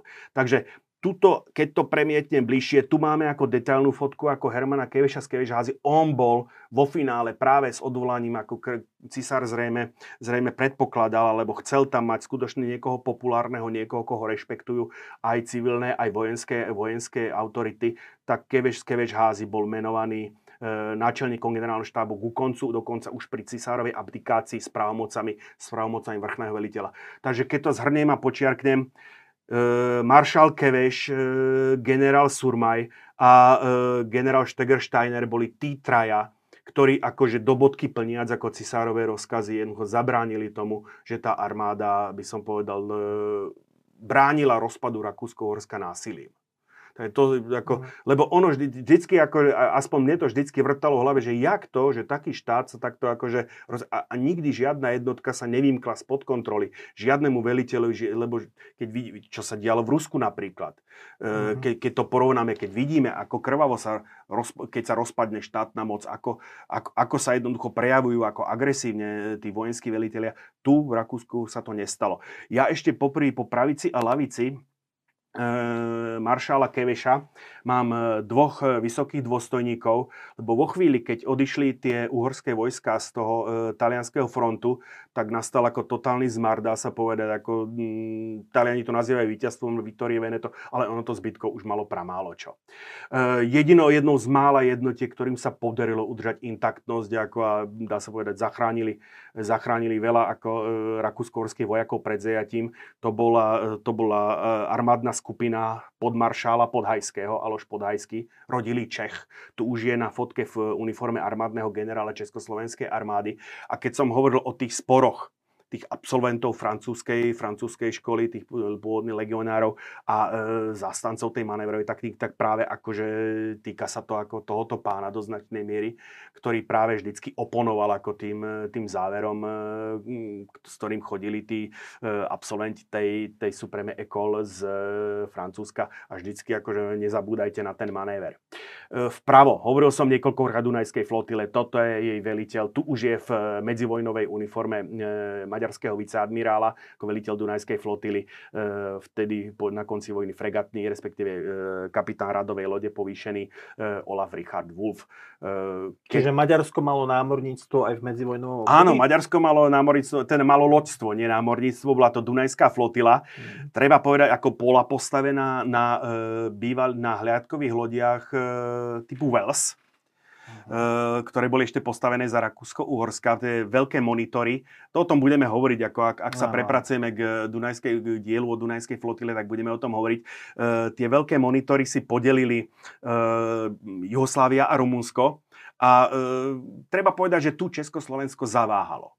Ne, z mne neznámeho dôvodu Československo neprejavilo záujem o tento druh dedičstva po Rakúsko-Horsku, tak okrem jednej os, okrem jednej menšej hliadkovej lode, ktorá ostala Rakúsku, všet, celé ostatná, celá ostatná Dunajská flotila zostala Maďarsku. Uh, Wolf bol veľmi schopný organizátor, pomerne veľmi obľúbený veliteľ, hovorím skúsenosti, ako bojoval celý, celý on, bol to on ako veliteľ monitoru Temeš, kto prelomil uh, obranu pri, pri Belehrade a prenik, prenikli do Sávy. Bol to on, kto velil ako v tom, tým, tomu oddielu lodi Dunajskej flotily na to Dnepri a bol to zase on, kto zvládol ako ten hektický ústup naspäť na konci vojny. Takže veľmi schopný, veľmi schopný vojak, dôstojník, vybudoval, síce a to aj kritici hovoria, nie rozsahom poviem veľkú, ale veľmi kompaktnú, aby som povedal veľmi vyváženú tú Dunajskú flotilu, postavenú práve na cirka tucte E, tých hliadkových lodí, e, lodí Vels. To boli ľudia vybavené turbínami, ako mimochodom, ako to, to boli veľmi zaujímavé. Je, to, je tam zaujímavosť, že keď Československo sa v 30. rokoch spavetalo a chcelo stavať, akože budovať vlastné dunajské loďstvo, tak ako výsledkom bola potom e, hliadková loď prezident Masaryk, ktorá bola stavaná práve podľa plánov týchto lodí triedy Wells. Takže jedna z dohod hovorila že jednoducho Československo malo prístup do vojenského archívu. Tak boli ako za základ tejto lode boli brané, boli vzaté práve plány týchto lodí triedy Wells. Treba povedať, že originál bol lepší ako, ako, ako táto kópia, akože mm, tento, tá československá konštrukcia mm, bola v niečom, v niečo, bola, bola, by som povedal, trošku... Mm, iš, išlo to krok dozadu, tak to by som, uh-huh. nebudem sa tu teraz o tom rozpí, rozpísať. Takže toto bolo, e, ten mie, ako došlo k prímeriu, hovorím, Via Justi 3. 3. 11. 10. 11. bol podpísané prímerie v Belehrade. Ešte medzi tým 1. júla v noci z 30. na 1. v noci 31. októbra, pardon, v snahe zachrániť aspoň zbytok tej monarchie, aspoň tú svoju moc v Rakúsku a mať samotnom Maďarsku, cisár Karol, cisár a král Karol by som povedal, súhlasil, vydal súhlas s očlenením e, južnej, dnešnej Juhoslávy, alebo teda vtedajšej Juhoslavy, neskoršieho kráľovstva sebou Chorvátov od Rakúskorska a ako znak, ako že by som nie dobrej vôle, ale nevyhnutnosti v danom momente mm-hmm. odovzdal celé rakúsko tomuto tomuto novovznikajúcemu sa e, kráľovstvu, ktoré sa konštituovalo 29. oktobra v Záhrebe. Mm-hmm. Treba povedať, deň po pražských udalostiach. No, e, Problém bol, jak si, že e, Taliani ako buď o tomto nevedeli, alebo to nerešpektovali. V noci z 31. na 1. E, novembra prenikla do, za, do, na základňu Pula skupina e, žabých mužov s mm, torpédom, takým s, s riadeným torpédom Miňata. Toto umiestnili pod vlajkovú loď Rakúsko-horského námorníctva pôvodne meno Viribus Unitis, v danom momente už niekoľko... Spoločnými silami. Áno, to bolo panovnícke heslo Františka Jozefa. E, v danom momente sa už niekoľko hodín tá loď venovala, menovala Juhoslávia. Uh-huh. E, pár hodín predtým bola odovzdanie, akože by som celého lodstva ten ceremoniál, kde e, posledný veliteľ Kriegsmarine Mikloš Horty Denať Báňa odovzdal velenie dezignovanému veliteľovi, viceadmirálovi Jankovi Podkapelskému, uh-huh. Jankovi Vučičovi Podkapelskému. No, e, umiestnili tam v noci e, cirka o 4. alebo niekde pred 5. E, tú nálož. E, treba povedať, že e, hliadky ich zachytili, tých Talianov. Taliani padli do zajatia, povedali, povedali už teda námorníkom, čo sa stalo, takže e, admirál Podkapelský vydal rozkaz evakuovať loď. Vybuchnúť to malo 6.30. Loď bola evakuovaná, 6.30 nič sa nestalo. Tak sa na tú loď vrátili. Buchlo to 6.44. Hm. Takže, e, a tu je problém ako tej konštrukcie týchto lodí triedy Tegedhof.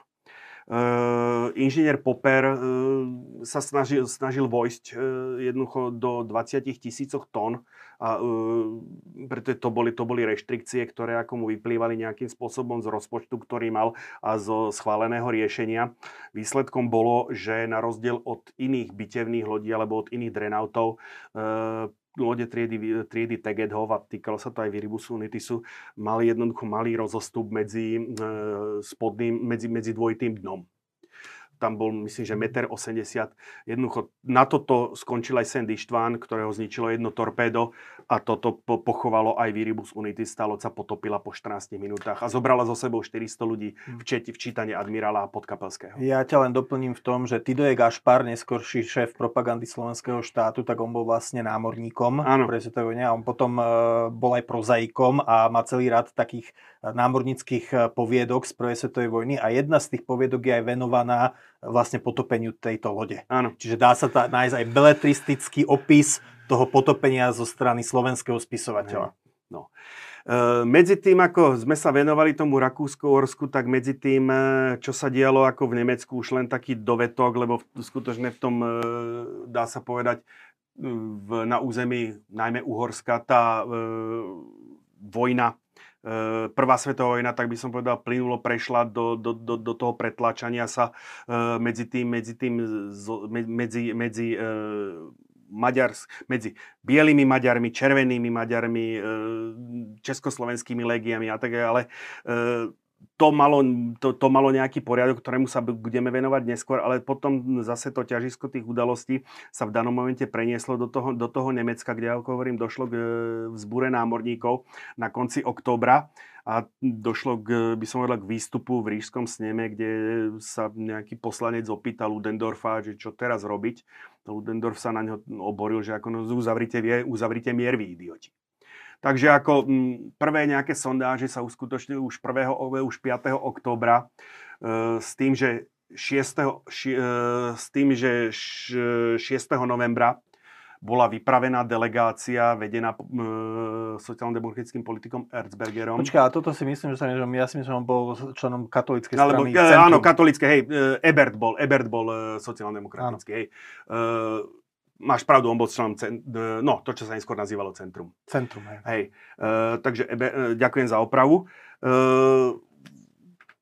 toto bola taká finta zo strany armády, pretože síce bol v tej delegácii jeden generálmajor, ale mm, to, by som povedal, to vedenie mali, to vedenie mali e, politici, civilní politici. Treba povedať, Erzberger odchádzal ešte s povereniami od e, kancelára Maxa Badenského. E, pre, e, front, frontovú líniu pod vlajkami prímeria prekonali mm, niekedy v doci zo 7. na 8. E, novembra 8. novembra došli do Kompieň, kde už ich čakal ako vrchné velenie dohodových vojsk. V tom vagóne. Maršal Foch so, svoj, so svojím štábnym vagónom. Začali sa rokovať, ono to rokovania, oni to neboli moc rokovania, oni jednoducho bolo im, e, bolo im predložené, ako toto sú podmienky, ako a berte alebo nehajte tak. Trošku tragické bolo, že Foch nesúhlasil ani s kľudom zbraní po, po dobu rokovaní. Takže ako na fronte, na frontoch sa stále bojovalo. E, páni sa nejakým spôsobom pokúšali zmekčiť tie podmienky e, od Foša, alebo od, e, Fošov, od Vejganda. Fošov, Fošovho zástupcu sa dozvedeli, že 9. novembra padlo cisárstvo, cisár abdikoval, bola nastavená republika, premiér eh, Friedrich Ebert, to už bol, to už bol socialistický, socialistický politik. No po spojení sa s, po, napokon umožnili teda tele, telefónne spojenie s Ebertom, ktorý povedal uzavrite mier za každú, alebo telegrafné spojenie, uzavrite mier za každú cenu. Takže 11. novembra o e, eh, 5. ráno bola, bola, bolo podpísané medzi 5 a 5.20 bolo podpísané, bola, bolo podpísané prímerie. Teda v skorých ranných hodinách. V skorých ranných hodinách. 5.45 to bolo akože zverejnené s tým ale, že prímerie malo začať platiť až e, o 11.00. 11.00 parížského času. 10.00 berlínskeho času. Tam dokonca akože tam bol ešte časový rozdiel v tom. O 11.00, nie 11.11? 11? Pokiaľ viem o 11.00. Áno, dobre. To už je... To už Nebudem je, sa s tebou hľadať. 11 dnú. Takže ono to vyzeralo, toto, táto fotka je už urobená po rozhodnení. Mm-hmm. E, vedúci delegácie maršal Foch, mm-hmm. vedúci britskej delegácie e, prvý, lord, prvý námorný lord e, admirál Roslin Vemis, e, generál Weigand, e, náčelník, náčelník Fošovho štábu, admir, kontradmirál Hope, e, Vemisov, Vemisov zástupca, e, kapitán Jack Marriott e, bol pobočníkom e, admirála, admirála Vemisa. Toto boli, toto boli tí, ktorí jednoducho podpis Foša a Vemisa vidíme tu v, na ľavej strane tohoto, tohoto dokumentu. E, Udáva sa, že od momentu, že ten posledný deň vojny zahynulo asi 2700 vojakov. Od momentu začiatku rokovaní až po, až po uzatvorenie prímeria to vraj bolo až 11 tisíc, 11 tisíc mužov. Posledný deň vojny. Posledný deň vojny. A to je tá otázka, lebo ty si ty ten film nemáš rád, ani mne sa veľmi nepáčilo, teda tá nová filmová verzia, uh, adaptácia mm-hmm. Remarkovho románu Na západe nič nové, ktorú mnohí môžu vidieť na Netflixe, kde vlastne ktorá končí, to končí to troška inak ako v knihe, e, teda že ešte, ja neviem, o pol jedenástej sa Nemci rozhodnú pre útok na Francúzov a proste zahynú tam, posled... ktorí sa už tešia, že však vojna skončila a zahynú tam proste, zahynie tam množstvo mužov úplne zbytočne. Čiže takéto, toto sa, takéto situácie sa odohrali skutočne, že ešte o pol jedenástej zomierali muži 11. Uh, novembra 1918? Áno, tu mám posledných, tu mám 5 mužov, ktorí sa považujú za posledných padlých eh, prvej svetovej vojny. Eh, a keď to vezmem, tak najbližší, eh, tak naj, o 9.30 zahynul George Edwin Ellison, vojak, britský vojak, angli, angličan. Uh-huh. A treba povedať, mal smolu, jeho zastrelil ako ostrelovač na bežnej hliadke. Uh-huh. Ako, tam sa, uh, boli miesta, kde bol kľud, boli miesta, kde sa sporadicky strieľalo, bolo miest, boli miesta, kde sa bojovalo akože pomerne, pomerne, pomerne intenzívne. Boli aj miesta, kde sa bratali? Už sa to, to nie, to, to pokiaľ viem. Ako o, o na Vianoce 1914 nič Vianoce také, sa nezapo- neopakovali. No. Čiže toto sa udialo 9.30. No. Uh, 9, toto je uh, belgický vojak Marcel, Marcel Tissot Terf, uh, ktorý zahynul 10.45.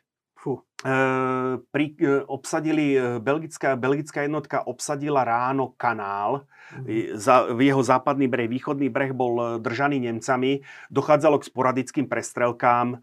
15 e, minút pred vypršaním, e, pred nastúpením prímeria padla dávka, padol Tefer a jeho kamarát, ten, ten mal ľahké zranenie, Tefr v svojim zranením podlahol cirka 15 minút pred.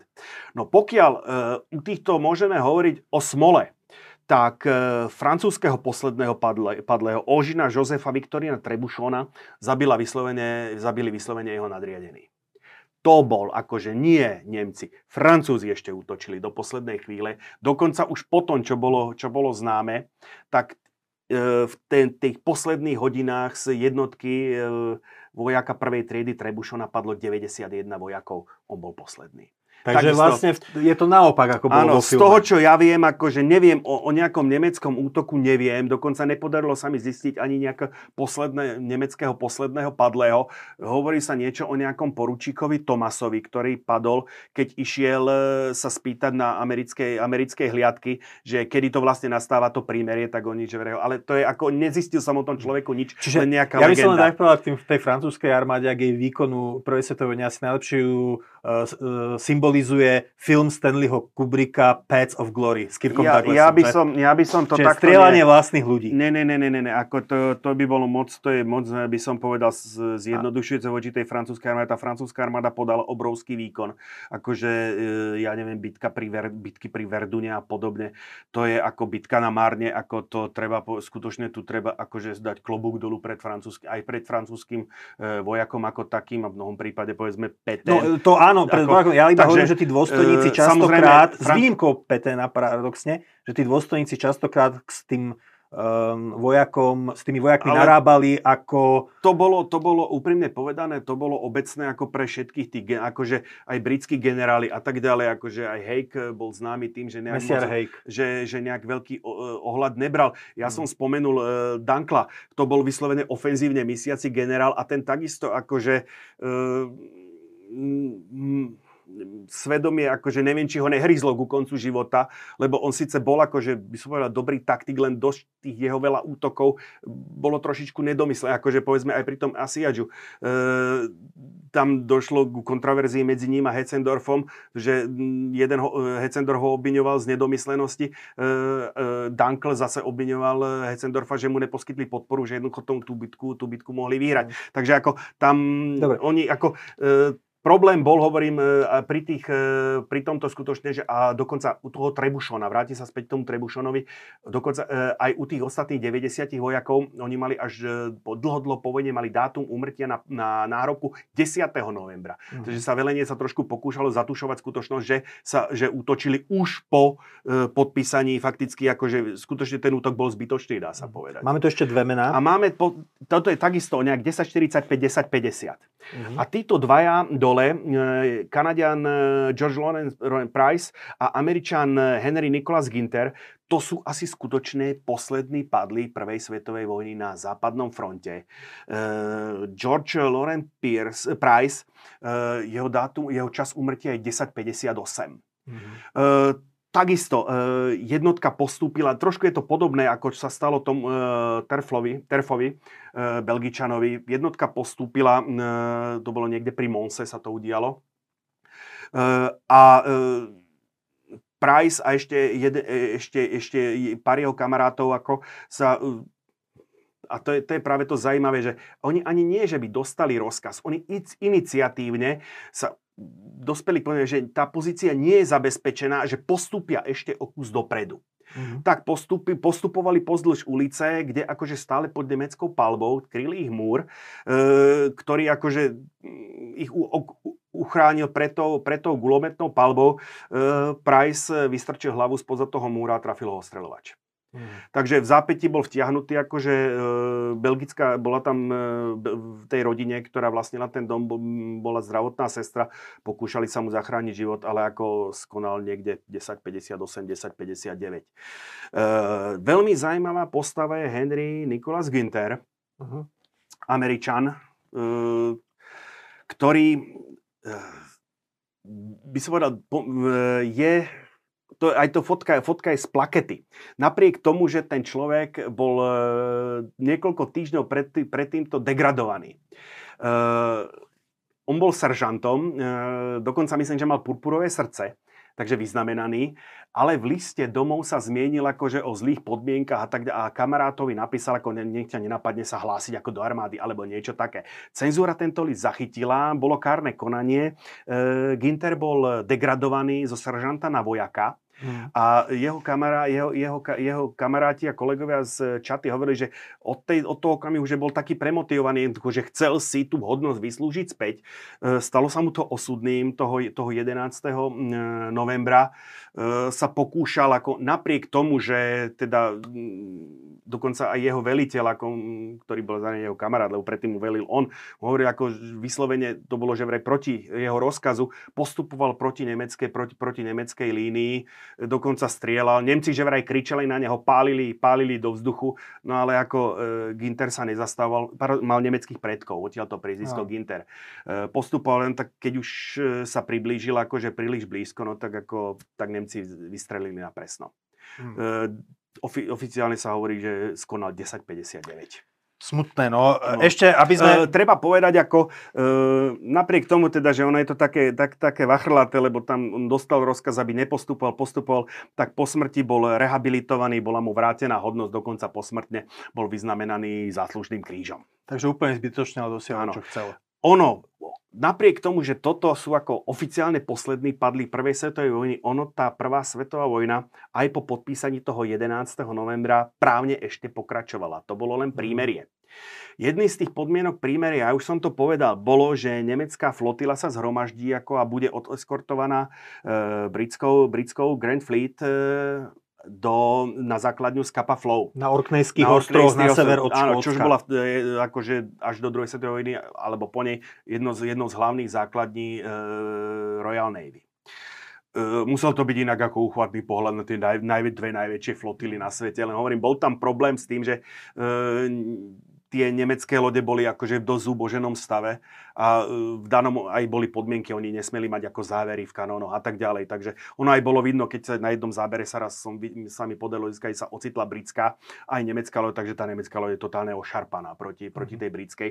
Keď, sa to, keď v novembri 1918 to nemecké lodstvo dosiahlo z Kapaflow, ono to vyzeralo nejak takto. Uh-huh. Na tých samozrejme bol problém akože e, udržiavať e, ľudí na tých lodiach a tak ďalej. Tie lode samozrejme po pár týždňoch už boli totálne neprevádzky schopné. Tá loď sa musí udržiavať stále. E, veliteľom bol admirál Ludwig von Reuter, a e, nemeckí námorníci na jednej strane akože všetky odľahlo, že napokon ten Kaiser Šlach sa neuskutočnil, na druhej strane akože e, stále by som povedal, čím ďalej tým viac prevládala tá zlosť, akože to poníženie, že boli teda držaní ako kvázi ani, ani zajaci, ani nezajaci, akože to bol, to, bol, to bol taký problematický, taký divný štatút. A teraz e, e, aj pre Britov to bol problém, lebo e, čo s tou nemeckou flotilou?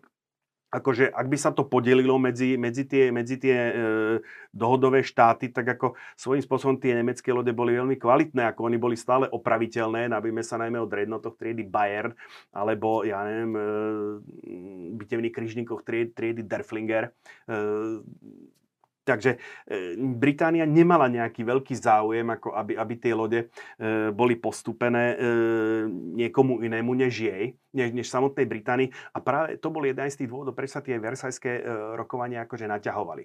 No a postupom času, ako u tých Nemcov, e, bolo to práve ako mm, architektom toho, mm, boli, boli dôstojníci zo štábu admirála Reutera, ktorý tomu dal požehnanie, dospelo, dospel, dospeli k záveru alebo k rozhodnutiu, že jednoducho oni tie lode nevydajú, ale ich potopia. Čo samozrejme potopiť takúto loď nie je, nie je problém. A počít, tam boli britské hliadky, Briti to kontrolovali a tak ďalej. Napriek tomu Britom pod nosom, ako sa podarilo pripraviť tú flotilu k potopeniu. Ono to znamenalo ako niečo, odpa- nieč- niečo odpáliť, niečo zavariť a no, tak ja ďalej. Vždy som to tak čítal, že otvorili kesóny. Uh, neviem, čo... Kingstony, keď už tak. Kingstony, Kingstony.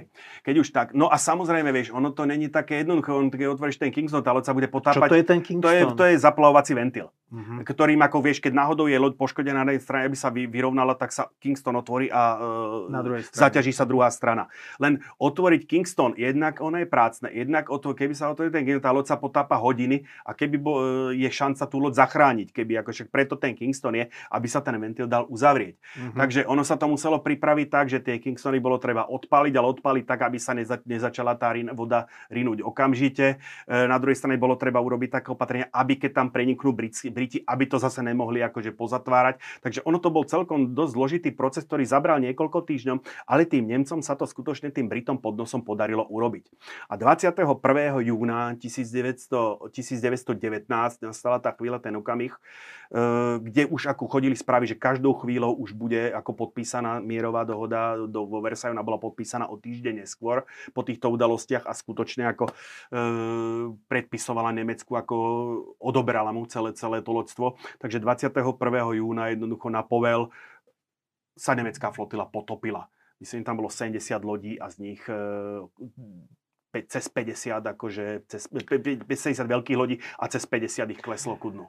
Mm-hmm. E, takto. A na margo tých posledných oni. E, frustrovaní Briti e, to samozrejme niesli, niesli to veľmi ťažko. Ani nie tak, že sa potopila samotná flotila, žiadne lode, žiadny problém. To oni s tým, uh-huh. len, že sa to udialo takýmto štýlom a hlavne ako, že tí dôstojníci na mieste mali, mali s tým problém, pretože ako nesplnili úlohu, neustrážili tých Nemcov. Takže došlo tam aj k nejakej strelbe frustrovaných Britov. 9 nemeckých, z 1700 nemeckých námorníkov 9 ich e, zaplatilo životom za toto. Uh-huh. Takže tých 9 námorníkov, ktorí dodnes majú majú pomníky na tých Orkneyách, ten Skapaflow, to sú asi poslední padli prvej svetovej vojny. Uh, viem, že po, všetakí potápači sa dnes chodia potápať, e, pozerať si tie vraky, lebo oni to asi nevyzdvihli väčšinu z tých lodí. uh, veľká časť tých lodí je vyzdvihnutá. Áno. Sa, áno. Najmä tie, ktoré stáli v pla- ale, veľ, ale rovnako veľká časť je ako pod vodou. Tie najväčšie lode, práve tie bite, bitevné lode, triedy Bayern, e, bitevné krížniky, lode, lode triedy uh, Kurfürst, tak to všetko ako po, po, bolo vyzdvihnuté, alebo minimálne minimálne po vodorisku, ako bol, bolo rozrezané. Takže ono obchodníci so šrotom si prišli na svoje, treba povedať. No ale jednu, jednu vec sme ku koncu prvej svetovej vojny predsa len zabudli a to, že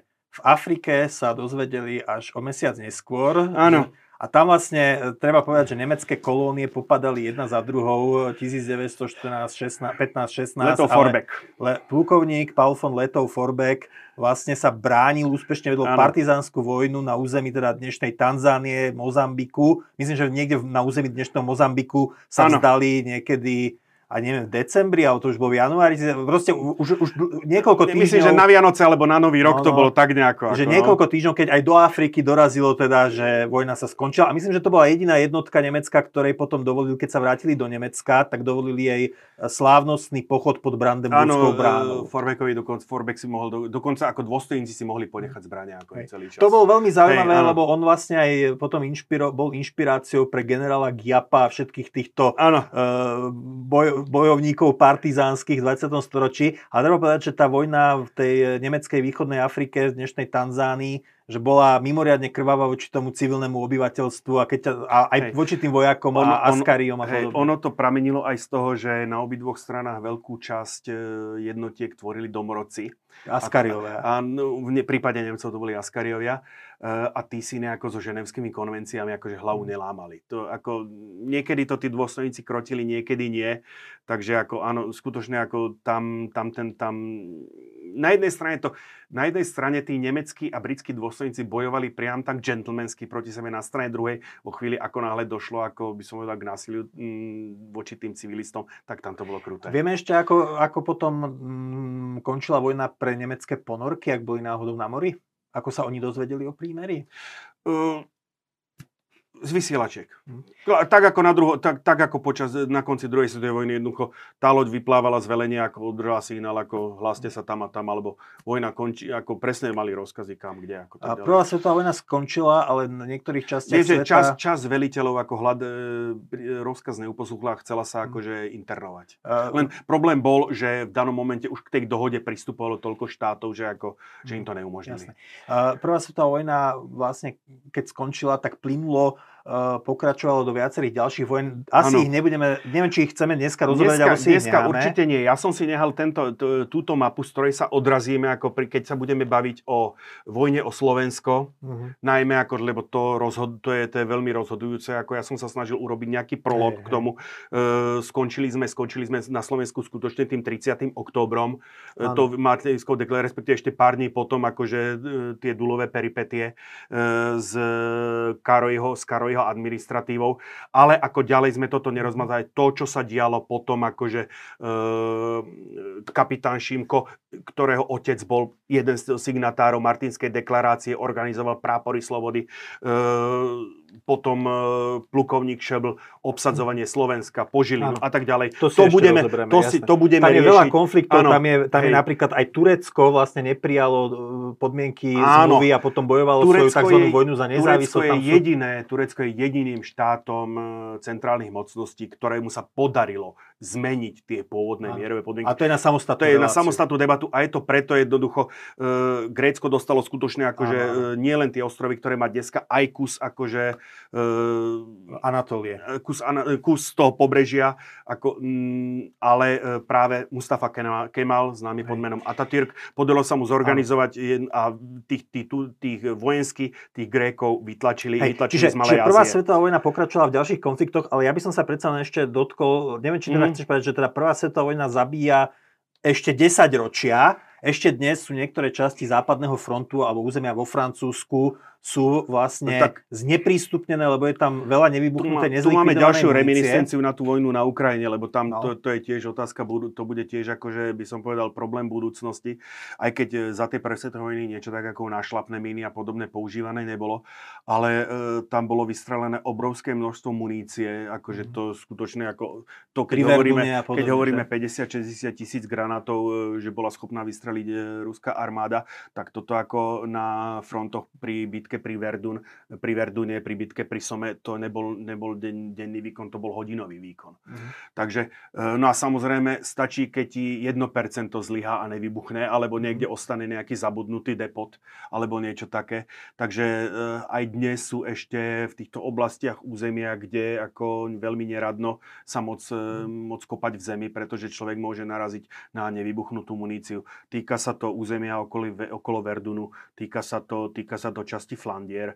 Týka sa to, týka sa to územia, hmm. kde prebiehala bitka na Some. Čiže v istom zmysle Mm, tá prvá svetová vojna zabíja pred ešte dvomi rokmi, pred dvomi rokmi som čítal článok, zase nejaký turista akože s detektorom hľadal ako, a odviezla ho sanitka tiež aj, ako vybuchlo mu to pod rukami. Dobre, Andrej, hmm. ak sme teda na konci... Ja myslím, že tú tému prvej svetovej vojny, e, ako toho konca, toho záveru tej prvej svetovej vojny sme vyčerpali. Ja som sa hovorím, snažil som sa tie naše udalosti posadiť nielen do tých celo rakúsko-uhorských e, udalostí, ale by som povedal do tých, do tých celoprovojnových, lebo ono je tendencia posudzovať to tak trošku vypreparovať si ano, tie udalosti toho 28.